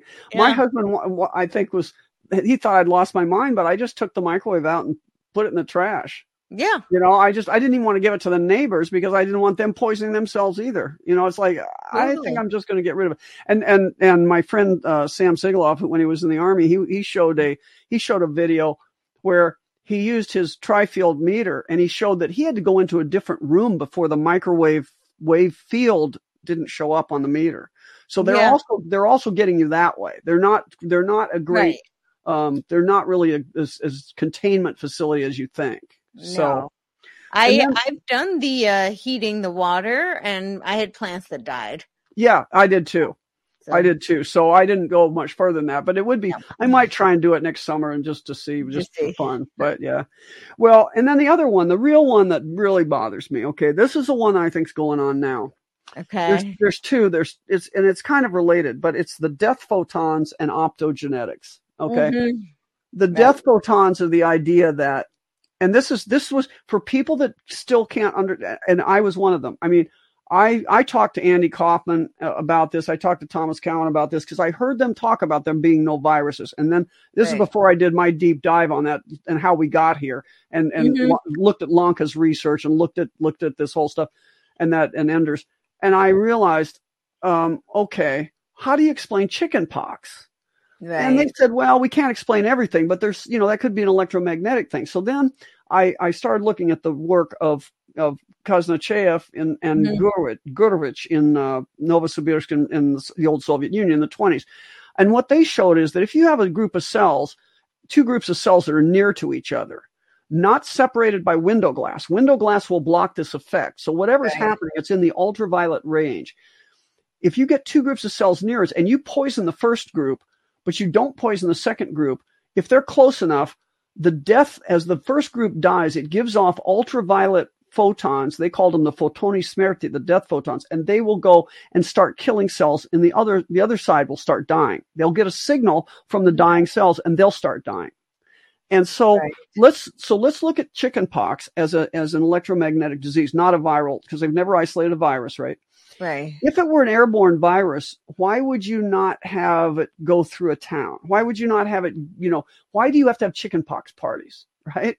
Right. Because it doesn't because it's it's a matter of let's say at two years old, or that's usually three and four years old. So three and four years old, kids are growing like weeds. Okay. Right. And, and so they're shooting up and they're they're playing outdoors and they're doing all this stuff and they're accumulating toxins probably faster. Now this is my speculation, but this is what I believe is going on. They're they're creating they're getting toxins faster than they can get rid of it. Now, mm-hmm. now there's only certain ways you can get rid of toxins in your body. You can poop them out, you can sweat them out, you can, if you're women, you can bleed them out. Um, uh, what else? Uh, you can cough them out and you can have a rash. Okay. You can, they can come out of your skin. And when they come out of your skin fast enough, they make a rash or blebs like smallpox. Well, so what happens is your kid has this, gets this chicken pox because he's actually just detoxing himself. It's not that he got a virus. It's that his body is saying, man, I got to get rid of these toxins right now. And his skin is very soft and pliable and things are and porous much more than adults. That's why this Right. doesn't happen to us when we get too many toxins, but they do, and they can just get this rash and then they they get a little fever. The fever is adaptive. It helps the toxins get pushed out of the body because it softens the gel in your cells. Just Right. like jello, you have to if you had toxins in jello, you'd have to liquefy it in order to get them out.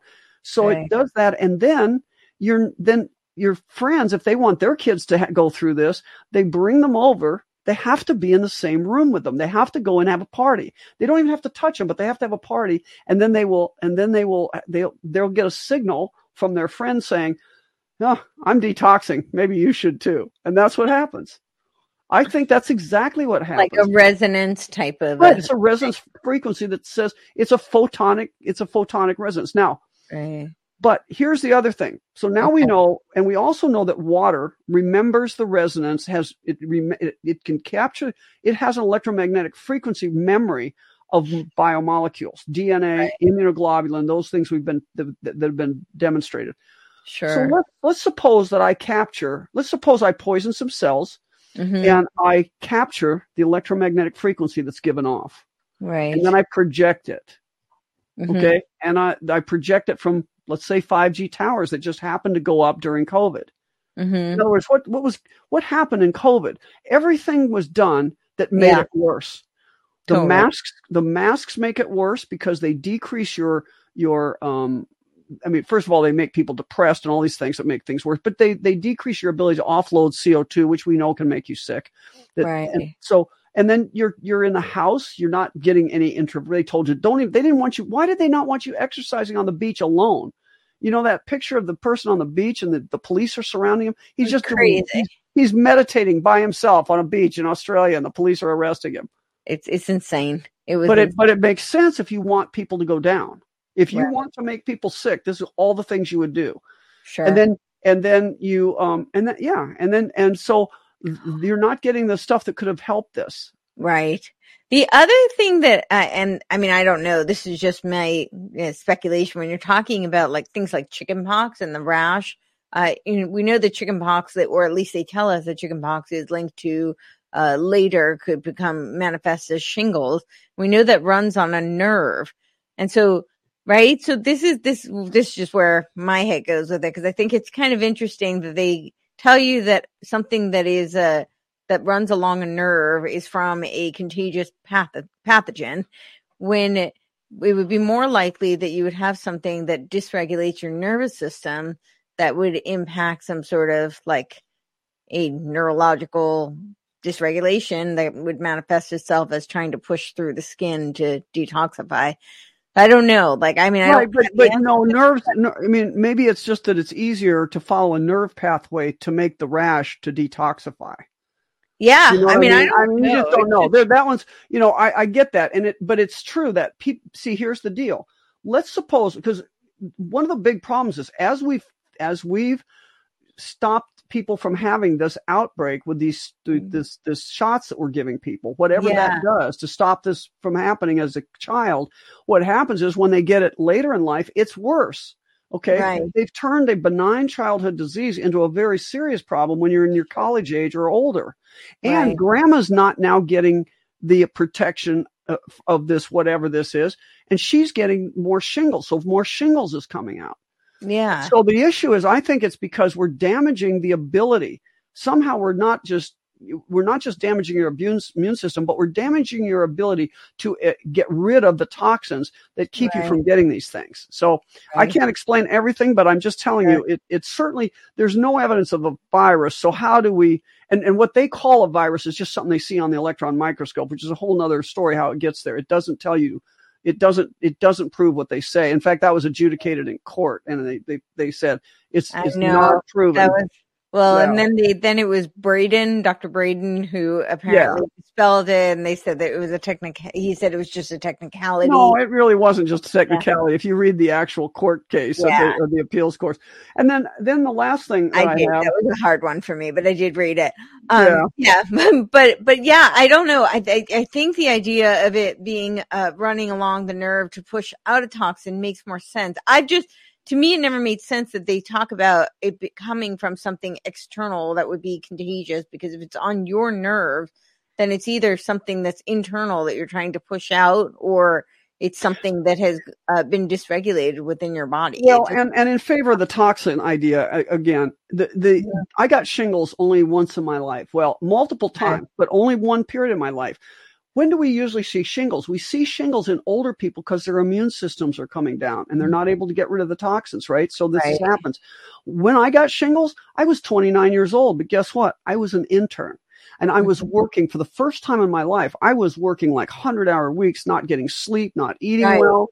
And I kept getting pain in my ear and I thought it was my pierced earrings and I kept giving myself antibiotics. My ear would get all red. And then one day I noticed that when that was happening, I also had I was numb back in my, my tooth area. And I realized it's the trigeminal nerve. I've got shingles. And I've yeah. never had it since. I had it several times my internship, and I never had it since because I I took care, better care of myself. I right. you know I made sure that I did certain things. And yeah, and so I don't think it has anything to do with um, with a virus. It has to do with your internal ability yeah. to, to detoxify. But hey, well, the last thing I got to get to is optogenetics. And this is okay. my favorite one, but this is the one that I think is really scary because if you look at the basic science on this stuff, the guy yeah. who's credited with being the father of CRISPR, his real specialty is optogenetics. Right. And optogenetics means I can create an opsin, which is a light sensitive chemical, inject it into an animal, and then I can use wavelength to control their brain or control their heart function. I can start and stop your heart with arrhythmias. Now, let's think about the Travis Scott concert. Yep, okay? that's exactly where my yeah my that's where you were going. Yeah. So so in the Travis Scott concert, they they basically what they did was you had to be vaccinated. It was a yep. young it was a young person. And mm-hmm. they, so going to these, these are young, healthy people, but they were all vaccinated. They walked through this creepy tunnel where they had, you know, this open skull mouth and they had yep. all this photon, these pho- these strobe lights, right? Because yep. that's one of the ways you can trigger things in optogenetics is strobe light. Sure. And then they go into the, the, the the music, and there's all these different wavelengths, and you can have you know wavelengths. You know they can yeah. Who knows what was going on? And a wavelength can be buried. Don't think that they all just blend together. A wavelength can be buried. That's Royal Rife showed that. So anyway, right. at the end of the day, what happened? About 14 or 15 people dropped. It was not. It was not like a crush before they dropped. The crush happened after they dropped and they couldn't do CPR. But one guy, so I tried to look at all the firsthand experiences. And what's the number one reason that young people before COVID, before all this nonsense, would die suddenly like that? It would be a sudden cardiac arrhythmia. Well, right. now, and that, and by the way, that started when we, that really picked up in 2000. Before 2000, young people weren't dropping over with much in the way of arrhythmia. We didn't see that right. when I was in medical school in the 70s, but in the, by the 90s, we were doing these flu shots, and that's when a lot of bad things started. Right. And um, so, whatever, I can't prove that, but I'm just saying that there's, I can tell you from the FIFA data with uh, soccer players, that's when the big change happened. Is the year 2000, the death on the field from cardiac went way up. It was almost negligible from 1899 to 1999. and 2000, boom, you had three to 10 deaths a year, and it was mostly cardiac. So somebody should have been looking at that. Do we know what, what might have changed in that time period? That well, that's what I'm saying. What could have changed? These are the same healthy people that played soccer in yeah. 1980, but now they're getting all those vaccines, including the flu vaccine. That was the big push. The kids in 1990s were the first group that really started getting all these vaccines and and I'm gonna and I'm gonna say I think the most toxic was probably the flu vaccine. But I, I was gonna say, and I don't know your thoughts on this. I think we've touched on it a little bit before, but I I read that in 2018 they started putting uh, graphene oxide into the flu vaccines. Well, and that could be true, but that's this problem started even before that. And my question is, see, from 1899 to 1999, it was zero to three deaths, right. and it was mostly lightning strikes. I can't believe that, but I looked this up. I looked at all the, I looked at every death from 1899 to 1999. It was mostly lightning strike. Apparently, for soccer players, that's not don't when it's cloudy, get out of there. But they, but they were also like the wide open field. They were the tallest right, things there. Unfortunately, yeah, and and they would and or they'd hit each other. It'd be a collision, or the goalpost right. fell over on a couple people. I think there were less than three cardiac deaths in 110 years. Okay, crazy. But but suddenly in 2000, it went from zero to three to three to 10, and they were mostly cardiac. Now, and then in the year of 2021, the vaccine, it was 27 deaths that year. So that's another order of magnitude up. Now, my right. point is, Where are all the epidemiologists? Where are all the smart guys in the universities? Where are the sports medicine doctors? Why are they not Yeah. looking at that? Why did they just ignore that?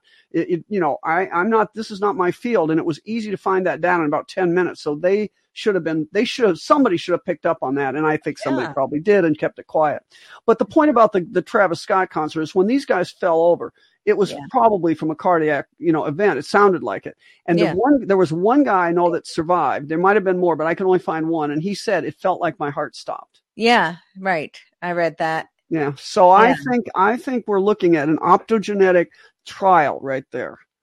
And uh, it's scary. They can and, and they can control. They admit in this lit- literature. You read the literature on optogenetics, and they say they can they can change heart rhythm and change brain function using very precise spatiotemporal control. In other words, it's it, they can change this part of your brain, and they might change your optics or not. You They know, I mean, were doing scary. that research like in World War II, and they had really, really specific uh, wavelength targeting.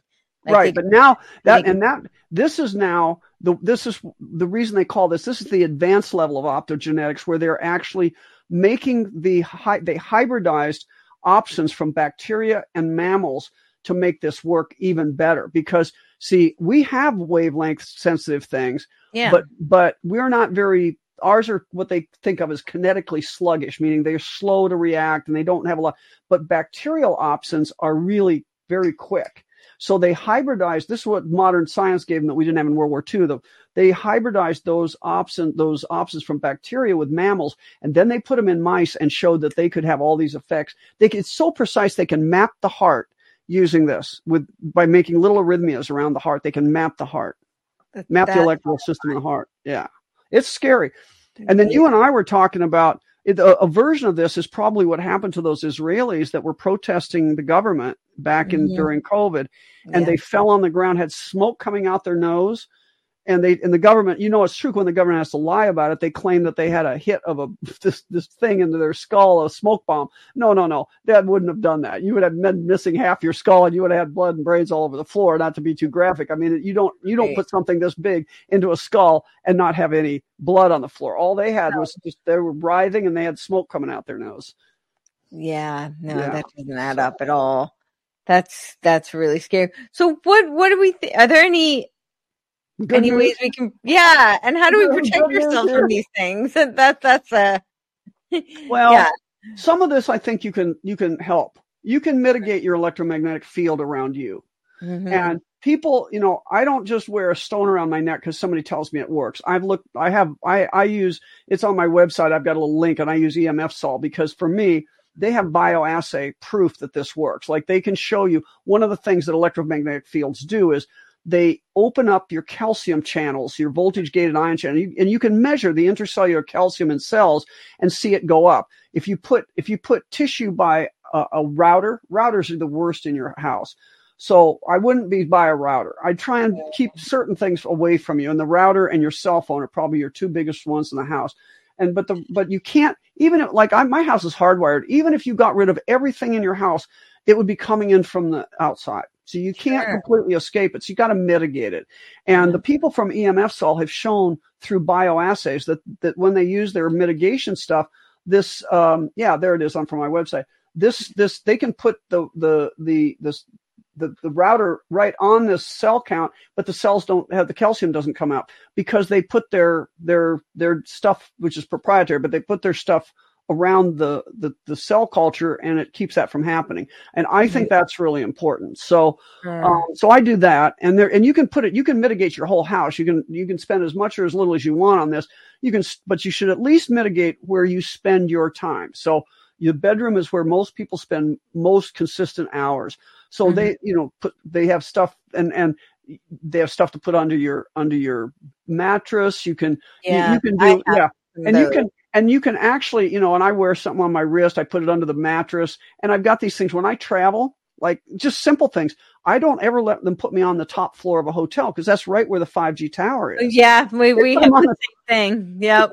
you do the same thing yeah Same so thing. stay down a few floors or at least one floor down Yeah. and i and then i have these things that, that, that i got from them that you can plug into the they, they look like plugins the plugs tend to break and i just put them on the counter but i put one by my bed and one in the bathroom so they're kind of making a field effect in the room now and I just don't have a problem when I'm traveling as much. Now I do other things, but I will tell you, people say, well, how could a little watch like thing on your wrist make a difference? And the answer is the inverse square law. In other words, radiation of all sorts, mm-hmm. it, it goes down, the effect goes down by the square of the distance. So that mm. even taking one step away from like when I was in orthopedics, I noticed for the very first time I was doing some case and I was getting all this the, the my electro my, my the first time I had my Geiger counter kind of the on my scrubs started having a positive reading. I'd been right. 20 years, I hadn't had a positive reading, and suddenly I'm getting a positive reading with this because we're using more fluoroscopy.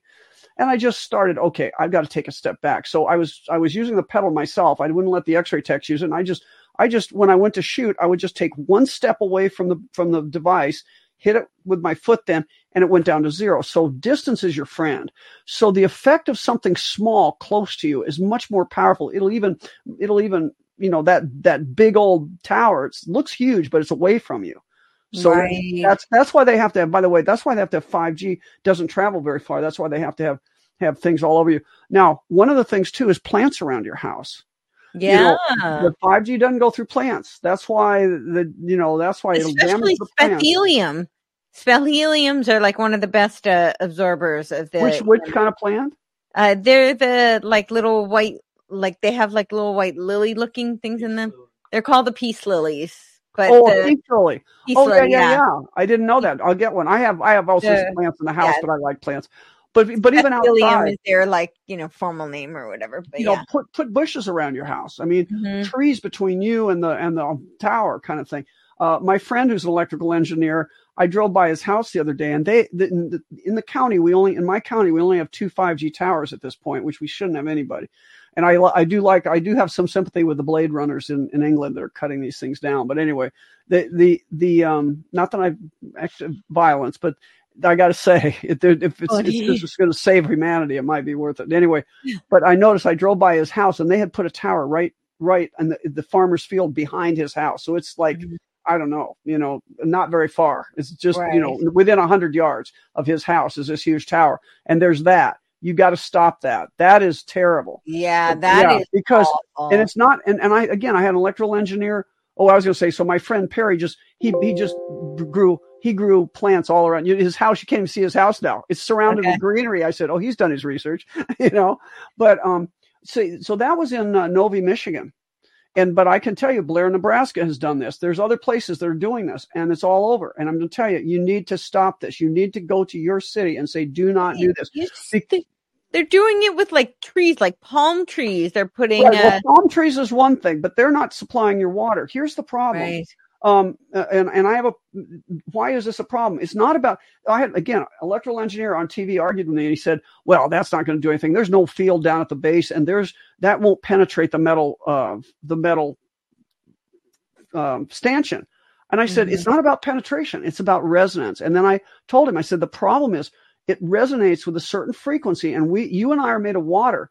When that water has a bad frequency, it's becoming in, it'll keep that. It'll keep that memory of that frequency. Right. So like I have a picture of the tortoise shell and, and, and next to it, you know, cymatic plates that you can put, you can put salt on a, on a plate that resonates at a certain frequency. And they show this one that's a 1061 hertz frequency and right. it's resonating. And then right next to it, they show and they show it makes a beautiful pattern. Now, some will be mm-hmm. disorganized patterns, and those are the frequencies you don't want to be around. Right. But when you have this nice frequency, and then it shows next to it a tortoise, and the tor- there it is, the tortoise shell. Look at that. So look at the mm-hmm. bottom of the left side there, and it's 1061 frequencies. It looks just like the pattern on this tortoise shell. So we are biologic creatures that we we in we use these frequencies as in the creation of our physical reality of our bodies. Yeah. And here's a tortoise that has incorporated a 1061 frequency into his shell. That tells you what's going on, and they're and that's why the Rockefellers wanted to change the music because they're right. damaging our water, and we are. And that's one thing I will say. People, um, I was down at the Bryan Ardis um, uh, Healing for the Ages convention, and one of the things he said is, he said, or it wasn't him, but one of the guys, other guys on the panel said, if there's one thing you have to do right now, it's control your water. Right. In other yeah. words, uh, I again, you know, years ago, and and this is a little off, uh, a little out there, but we're going to hit the woo world maybe a little bit with this. Um, but I heard this from a friend that was in the music industry, and he was saying, yeah, they use witches to um, cast hexes on on music coming out, right? Mhm. Well, okay. I know it sounds crazy, but it's kind of that's the sim- that is that's something you could do with water. I Mhm. think you can do it with witches too, but at least you can do it with water. You can when you change that water, it remembers this resonance, Mhm. and that's why even the copper or not copper, even the pipes, you know, when you pump in- when you pump water into the standard U.S. house, it it hits all these ninety degree bends and it does all the. That's bad for the water. It's bad for the energetics of the water, and that's why they talk about energizing your water. A simple thing to do is take your water. You know, we use filtered water, distilled water, and um, it- or I, I think that's an and or or. I I don't distill my water, but I there is some argument for that. I Mhm. took these little black glass beads like you would do, uh, oh, like ikebana flower arrangement, you know, and you have to put these in a thing. And I filled a like a, a liter pop soda bottle, plastic soda Uh-huh. bottle. I cut off the bottom. I put Yeah. a, a copper little screen mesh at the you bottom. You basically made like a, a filter. Yeah, you can, or you can Yeah. do you can do cheesecloth, but but I used cheesecloth for a long time, and then when I had some copper mesh, I just put some fine copper filter mesh down at the bottom. Put these beads in there. I threw some silver dimes in there, okay, just to have the silver effect. And then when I get the water, I just use it to I pour the water, my my filtered water into my glass that way. And it what it does that water. This is the work, work of um, uh, Schallen, Schallenberger, I think Schallenberg the the he talks about re- recreating nature and so the water actually goes around those balls and it does the little vorticular motion that it would do going over rocks and stuff in a native stream and that's how you energize your water Interesting. So Yeah. does it still filter out like really small things like fluoride? well no that's how you start with filtered water you filter the water out first yeah fluoride again there's a toxin that we need to them to stop but i can't get my own city to stop it Yeah, there's other things to do. I mean, again, live with a sun cycle, eat right, Right. don't toxify yourself. And one of the things to get rid of toxins, which I can't tell people to use because I don't want to go to jail, but I use it every day myself, is chlorine dioxide, which is the universal antitoxin, and it will neutralize fluoride in your bath water, for example. I love to take a hot bath, especially in the winter. But we do it. I'm going to tell you my here. I just I'll tell you my upshot here. My husband and I have we have a big bathtub, and we'll sit in Mhm. there we'll put we'll put this solution of chlorine dioxide in the bathtub. I have a whole protocol on my website how I do it. hmm He's had a wart for 30 years, 20 years. He, and he said, I, you know, not, he, we tried everything. When I first met him, we tried wart medicine. We tried the aspirin. We had tried the duct tape. Anybody come out there, you tell me, uh, we've already done it. We've done everything we could do. And, but, but a couple months of taking these baths, his wart's gone.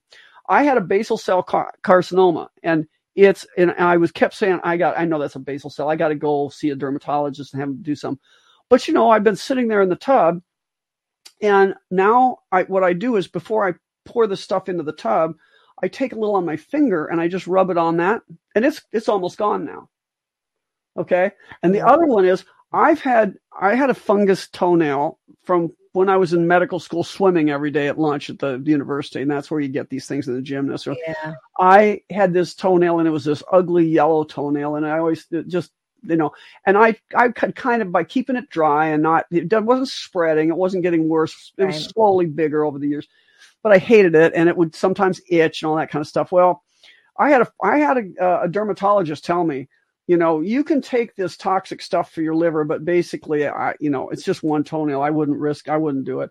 The Lamisil. But anyway, and I, I think I did take it for a while, but it didn't solve it even. Just toxified my liver probably. But then he said, you probably, when you die in your coffin, you're going to look at that toenail being fungus. That's what he told me. Now I was like 30 years old at the time. Well, now I'm 71 and I've gotten rid of it. And how I did it was same thing. I've been in the bathtub and then I, I would take, I have a whole routine now. I, I take a little bit and put on my ear and then I take a dropper of the chlorine dioxide and I clean my toenail and then I drop it directly into with a little DMSO and I drop it directly into my toenail. Even without the DMSO, it was making it better, but that seems to have pushed it over. I drop it right between the toenail and the underlying skin, and I'm going to let it sit there out of the. I put my foot up on the side of the tub for about five minutes before it, it's gone. That's crazy. I'm telling you, this stuff really works. That's amazing. Okay. And, yet, so, and, and, and people people have a hard time believing this because, you know, I used to always tell people, if you have a disease, find a doctor that's got your disease because they know, they've tried everything and they know everything there is to know. Right. But the problem is most of them are listening to mainstream medicine right. and they're just not awake. They've been bought off. They're not paying Mm. attention. This is not rock. A lot of this is not rocket scientists. Um, so, but I think I think that we're gonna we have to take on the electromagnetic war at some point against us, and it doesn't mean you have to get rid of your cell phone, but it means that we have to understand that cellular radiation is damaging us, and there's got to be a way. Well, so I my think- friend, my friend that does the EMF saw, he believes that he can actually mitigate the towers. wow. He thinks he can put this stuff on. He's he Okay. studies. I mean, he's got scientists and a bunch of people backing him up, and they've they've been studying this.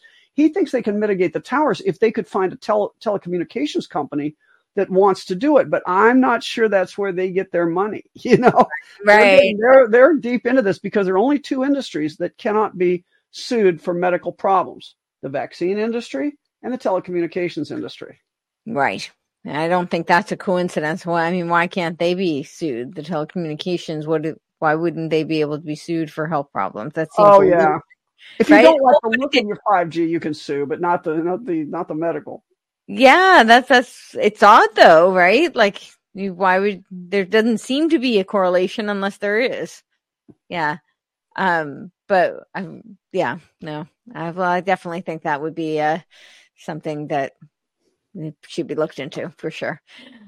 Um, Well, so I went on and on, but that's that's all I know about this. But that's that's that's been two years of this accumulation of every time I turn around. Oh, this is what I was going to say. This is what I was going to say. So Yeah. with the because you were talking about the Canon's law, and so I think that's the other thing is that you know because you were saying like you don't necessarily have to get rid of your cell phone, but I think it's what I think would be great if we could stop is this like very uh quick acceleration, uh, Right. like the boom of tech. You know, kind of overnight, like that. That is the thing that happened in 2020. Is you know all these towers went up overnight. Um, we saw a lot of that. And it's a different technology. Keep in mind Right. that, that the second, third generation, and even fourth generation, it's it's still not good for us. But it's Mhm. a nice, gentle cloud. In other words, your body can adapt to it. We had think about we had I think it was H1N1 that came out exactly the time that first people carried around cell phones. Yep. So it's it's like there's a cloud of electromagnetic frequencies that you're living in. But that's not how 5G works. 5G is like a constant zapping. It kind of seeks out phones, it seeks out towers, but it's so quick at giving you pulses that it's not steady. It's it's a constant intermittent pulse, which is much worse, much worse. Oh, yeah. So this is that's that's why this is a bigger deal than just accepting. You know, go back into a a, a Lord. We and by the way, why do we? Why do they say we need it? They say we need it for data transfer. It it can't. It's not going to make your phone appreciably faster. What it's going to do is able to c- connect you and all the things around you in the Internet of Things. That's what they need it for. that that's And totally what- robotics, probably. that makes perfect sense because I have not noticed my Right. yeah, it has not gotten better, has not improved. And in fact, in places where they boast about having such great 5G is some of the worst cell reception. Yeah, yeah, Yeah. no, that's right. I think I think that people need to realize too is that they are they're they're struggling at keeping their weight down. If you here's an here's a I think it was was it is it Bhutar? Uh, No, what's the name of the country? Starts I want to say it starts with a B. It's one of those in the Himalayas. One of the Bhutan is Bhutan in the Himalayas. I think it's something like that. It's either I don't think it's Nepal, but it's a country in the Himalayas that was non-electrified until the 1990s. Okay and they and they were healthy people. Right. Now they didn't they didn't change their native diet, they didn't change their customs overnight, but they got a new government in the 90s, and they in this country, and I'll I'll, I'll find which country that was. I wish I could remember it. I hadn't thought about this until just now. But they they overnight the, the the government decided they're going to electrify the country, and overnight they they electrified this little country, and it had the highest rate of diabetes in the world. Suddenly, overnight, everybody got diabetes That's okay. crazy. because that's what it does. And I'm going to say, everybody on those treadmills and those hateful aerobic machines in the gym, hmm you're doing that to fight against what's happening to you electromagnetically. Ultimately, Right. you're not efficient at at at, at metabolism, and that is the problem here. That they're not going to take away except if they really mitigate these signals. They got to break up these frequencies so they're not damaging our metabolism, and that would that would be a huge benefit to the health of the world. Yeah, it would. And I, I'm wondering, I mean, just because it's uh it regulates the metabolism, if and we're seeing such an increase in thyroid issues, do you think that it has any kind well, of Well, I think the thyroid issue is mostly because suddenly after World War II, we stopped using iodine to stabilize wheat and we started mm-hmm. using bromine and then convinced everybody you should eat a high wheat diet. It's it was some right. you know, we didn't eat that in, in that much wheat before World right. War II, and suddenly it's in everything. They, they're well, and the wheat didn't have glyphosate in it the way that it does. Right, and there's also that. But, yeah. but the iod, the bromine is toxic to your to your thyroid. It it inhibits your ability to get iodine uptake and inhibits your thyroid uh, for functioning. Sure, sure. Yeah. So. All right. Well, I, well, I that was, covered quite a bit. Thank you. yeah, yeah. So there was my uh, I, next, next time I'm going to let you talk because I've talked out now. yeah, I'll, I'll yeah, we, we got to we're gonna because this was just my specialty this time in the sense that I have been thinking and working about this for a couple years. I didn't believe it. You know, I didn't. I'm one of these people too that had a hard time believing it was this big a deal. Uh, yeah. Uh, but when COVID started and I had nothing to do but sit around and read, I found this stuff. And anybody says there's not literature on this, there's tons of research. There's tons of it. You know, yeah. Uh, it's not, it's not, they're just covering it up. No, they're definitely covering it up. I think, eh, I mean, they definitely don't want people to find the, uh, the virology lie because then the whole, the whole business model would crumble, honestly. And then the, the fear porn would not work. I mean, people wouldn't have. Right. We'd escape the Truman Show. We would exactly, but it's a it's a really really hard one for people to wrap their heads around, though. Well, and remember what uh, Ed Harris in the Truman he's the director in the Truman Show in the movie, and mm-hmm. he said at, at, the end when Truman finds the door and he's ready to escape the show, he and he's about to take a bow, and the the people up in the room are just going crazy. The control room, they're saying, "What's going to happen? I mean, can he do this?" And and then Ed Harris just calmly says, "You know, he's always been able to leave. He just didn't know he could."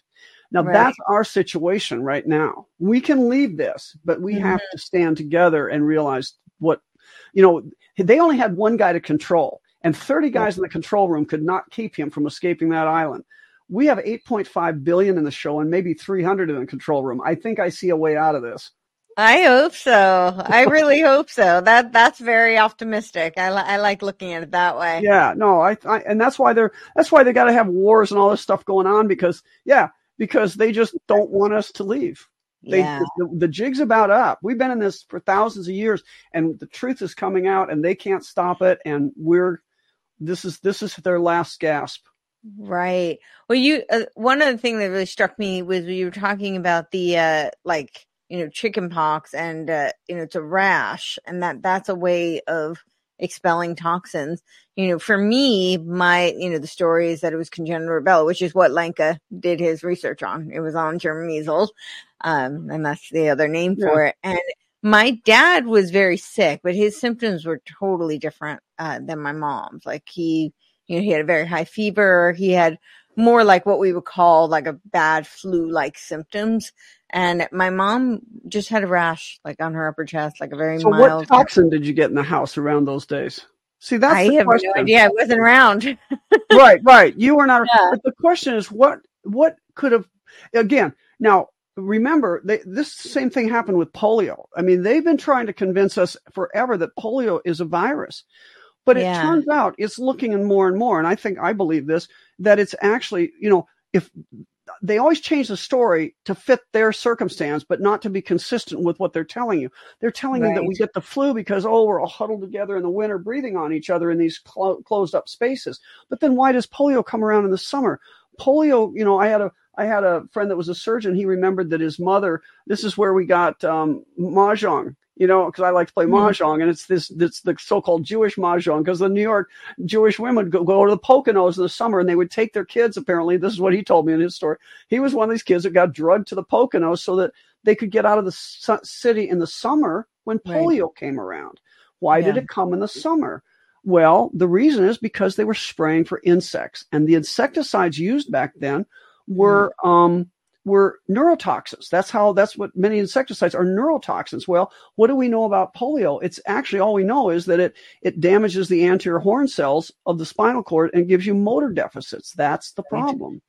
And right. so now the only polio in the world is where the Gates is giving these vaccines. Right. Right. So it's a toxin. A lot of things. They've been poisoning us. You know, the first thing that Hippocrates said is don't, one of the very first precepts is don't poison anybody and don't let anybody pay you to poison somebody because he knew that was going on. We're great poisoners and they, this whole, this whole cabal that's ruling this world and, and, and running the Truman show, they're poisoners. They right. can't they can't create life like God. They can't create new new new life that's going around floating in the air making us sick, but they can poison us and they can tell us that we're breathing on each other these little these little germs are making us sick. It's just not the way it works. Right. Well, and that also doesn't it change our frequency because we're social beings and one of the most healing Absolutely. things is for us to have community and be around loved ones. So I, I think that's one of the reasons uh, outside of the the spiritual connection to a higher power. I actually think one of the reasons prayer works is you could prove it with, you know, quantum physics is just that all of that directed energy being pointed, you know, towards something.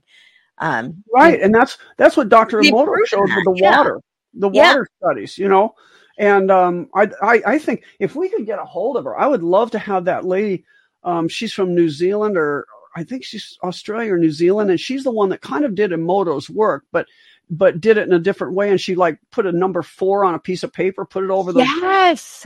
And she and she showed the crystals showed the number four, or one of them was she was as she was walking to whatever she did to freeze the water. She mm-hmm. was carrying this this petri dish, and she said, I heard her say on another podcast, she was with somebody. She said, I was concerned that my hands, the warmth of my hand or whatever might change things because she was doing it. And when she got the, the, the sample out, the frozen sample, it looked like her hand. It just looked like a skeletal hand. It's really creepy.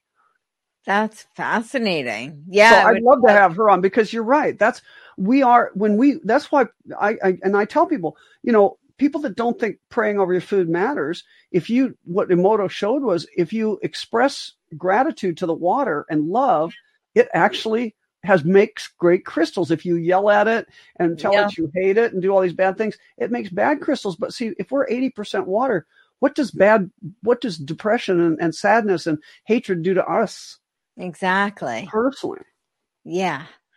This exactly. is the actual. If people want science and they don't want woo-woo, uh, you know, uh, uh, aesthetics and religion, this is where science and religion and aesthetic all come together. I, they converge. I think so. Yes, that's exactly where it comes together in water. Water is the magic juice of life, and and and and we're just learning what it's about. And by the way, that's why Luc Montagnier, who's a Nobel laureate, and yes. was, you know, and Jacques Benveniste, who was a famous scientist, had a four thousand square foot office in a or lab in in uh, I think I can't remember the university, but a university in France. Right. As soon as they talked about water memory and, and the and the electromagnetic signature that bioactive molecules left in water, they were just, you know, kind of like me talking about mass became the village idiot. And they right. they could not get funded. I mean, I don't know, but I don't think Montagnier cared, but but Jacques Benveniste went from that four thousand square foot lab into a trailer on the back lot. yeah. Know? They don't want us to know about this. This is key to the whole thing the yeah. water the water how the water is your life and how you can change it for the good or bad with with with energy including your own psychic energy. Totally. Well that's why the thoughts have so much power. And probably because they're impacting the the structure of your water. That's yeah. inside you which is what like 85% of us are water? Right. uh, and and again so people you know it's funny uh, christians believe in the miracles of christ but they don't believe that Satan can do these things too, that the satanic rituals work. Right. They think that's all. That's no, that doesn't. That's just creepy stuff. That doesn't work. Oh, why do they think they? You don't think they stopped doing their rituals when we were locked down, right? Right. They shut down singing in church. Do you think they quit chanting whatever they do? I, mean, I don't think so. I, I think don't think so. Yeah. No. I mean, I, I was. I know it sounds crazy, but I was at the I was at Bard Fest, and there were witches that that showed up to do stuff to cast spells at this this festival. What? Yeah, well, there's a whole trend, and this, this might maybe we'll save this for another show. But there, there's a whole trend of like a surge of uh, witches right now, and it, it's like circulating on TikTok. Like it's becoming very, very trendy and popular. Um, well, and look at all the. I mean, that, yeah, that's a whole other thing. But look at all the the, the halftime shows, all the all yeah. I mean, that's that's being pushed out into the forefront. But I just mean in like pop culture, like with the right. You know, it, it's really it's not just. I mean, I think they were always doing that much more subliminally, and right. now they're, they're not hiding it, it now. Overt. Right, they're not hiding it. It's now in your face. It's more overt. But there's also just like everyday people who are like buying into this, and they're becoming like oh, open witches. You know, this is right. like well, because there is power in in in using this kind of energy. Sure. But right. what are you going to use it for? You know, right. Any any kind any great power could be good or it could be used for bad. Yeah. Well, it's like I just learned, and I didn't know this, but you know, when you start there, there are these ancient texts, for example, of demonology, mm-hmm. and and when um, I think it's. Uh, you know, Fritz Springmeier has written a book uh, with one of the victims of, of monarch mind control, and he talks about how conjuring demons is part of the programming for these people. And yeah. one of the, and he had a whole list in the back of his book about demons, and one of them is Asclepius. Asclepius yeah. is who we think of as the god of medicine, but I'm not surprised. I'm not surprised. I know. Well, the sorcery, yeah, pharmakeia is yeah. like sorcery. So, yeah, wow. it's it's all all there. All right. Well, I guess we'll we'll wrap it up for this one. Uh, well, but uh, that thank you. That was great information. Yeah, well, a little we, bit scary. That's why we're dangerous. Um, we say things that uh, are going to. We'll, we'll see who resonates with this one. So, yeah. And do we totally. have a plan for next week? I don't know if we have a plan for next week, do but we we'll be back at five o'clock Mondays anyway. Yes, we'll be back. Uh, yeah, I guess we'll have to think about it. What we should do for next week. Well, we'll end this one, and then you and I will well, maybe pe- and people could put down. Don't we have comments? People. Yeah, we do. Down, if people, if people have suggestions, in, we're always open to suggestions of things that we can deep dive on. Totally. Um, yeah. We'll, yeah. We'll, so go for it. This is what we do. So, all right. thanks. all right. Well, till till next time. Thank you. Till next time. The show you just heard is entitled 10 Methods of Energy Warfare on Dr. Merritt's Rumble Station, The Medical Rebel. You can get to Dr. Merritt at Dr. Lee Merritt, all one word, drleemerritt.com. That is her website, and it has a treasure of information. As I said in the introduction, shungite is invaluable in the war for good health, including including the health on our the health from the electromagnetic systems and technology. You can listen to the weekly Shungite reality show every Tuesday at noon Eastern Time on CosmicReality.com. The website also provides links to archives, podcasts, the Shungite Reality Book, and Mystical Wares with its huge selection of Shungite and Shungite energy devices. That's mysticalwares.com. I so appreciate you listening to us and supporting us, and I can't tell you how important it is to really get yourself some shungite. Actually, get yourself a lot of shungite. And and you know, there's research on the the Mystical Wares website that will tell you so much, prove everything I'm telling you is true. It's just and it's a gift from the gods. It's a gift from Gaia. It's a cosmic material that only is found in one place. It's truly magical. As we like to say, it's infinite power in a finite object.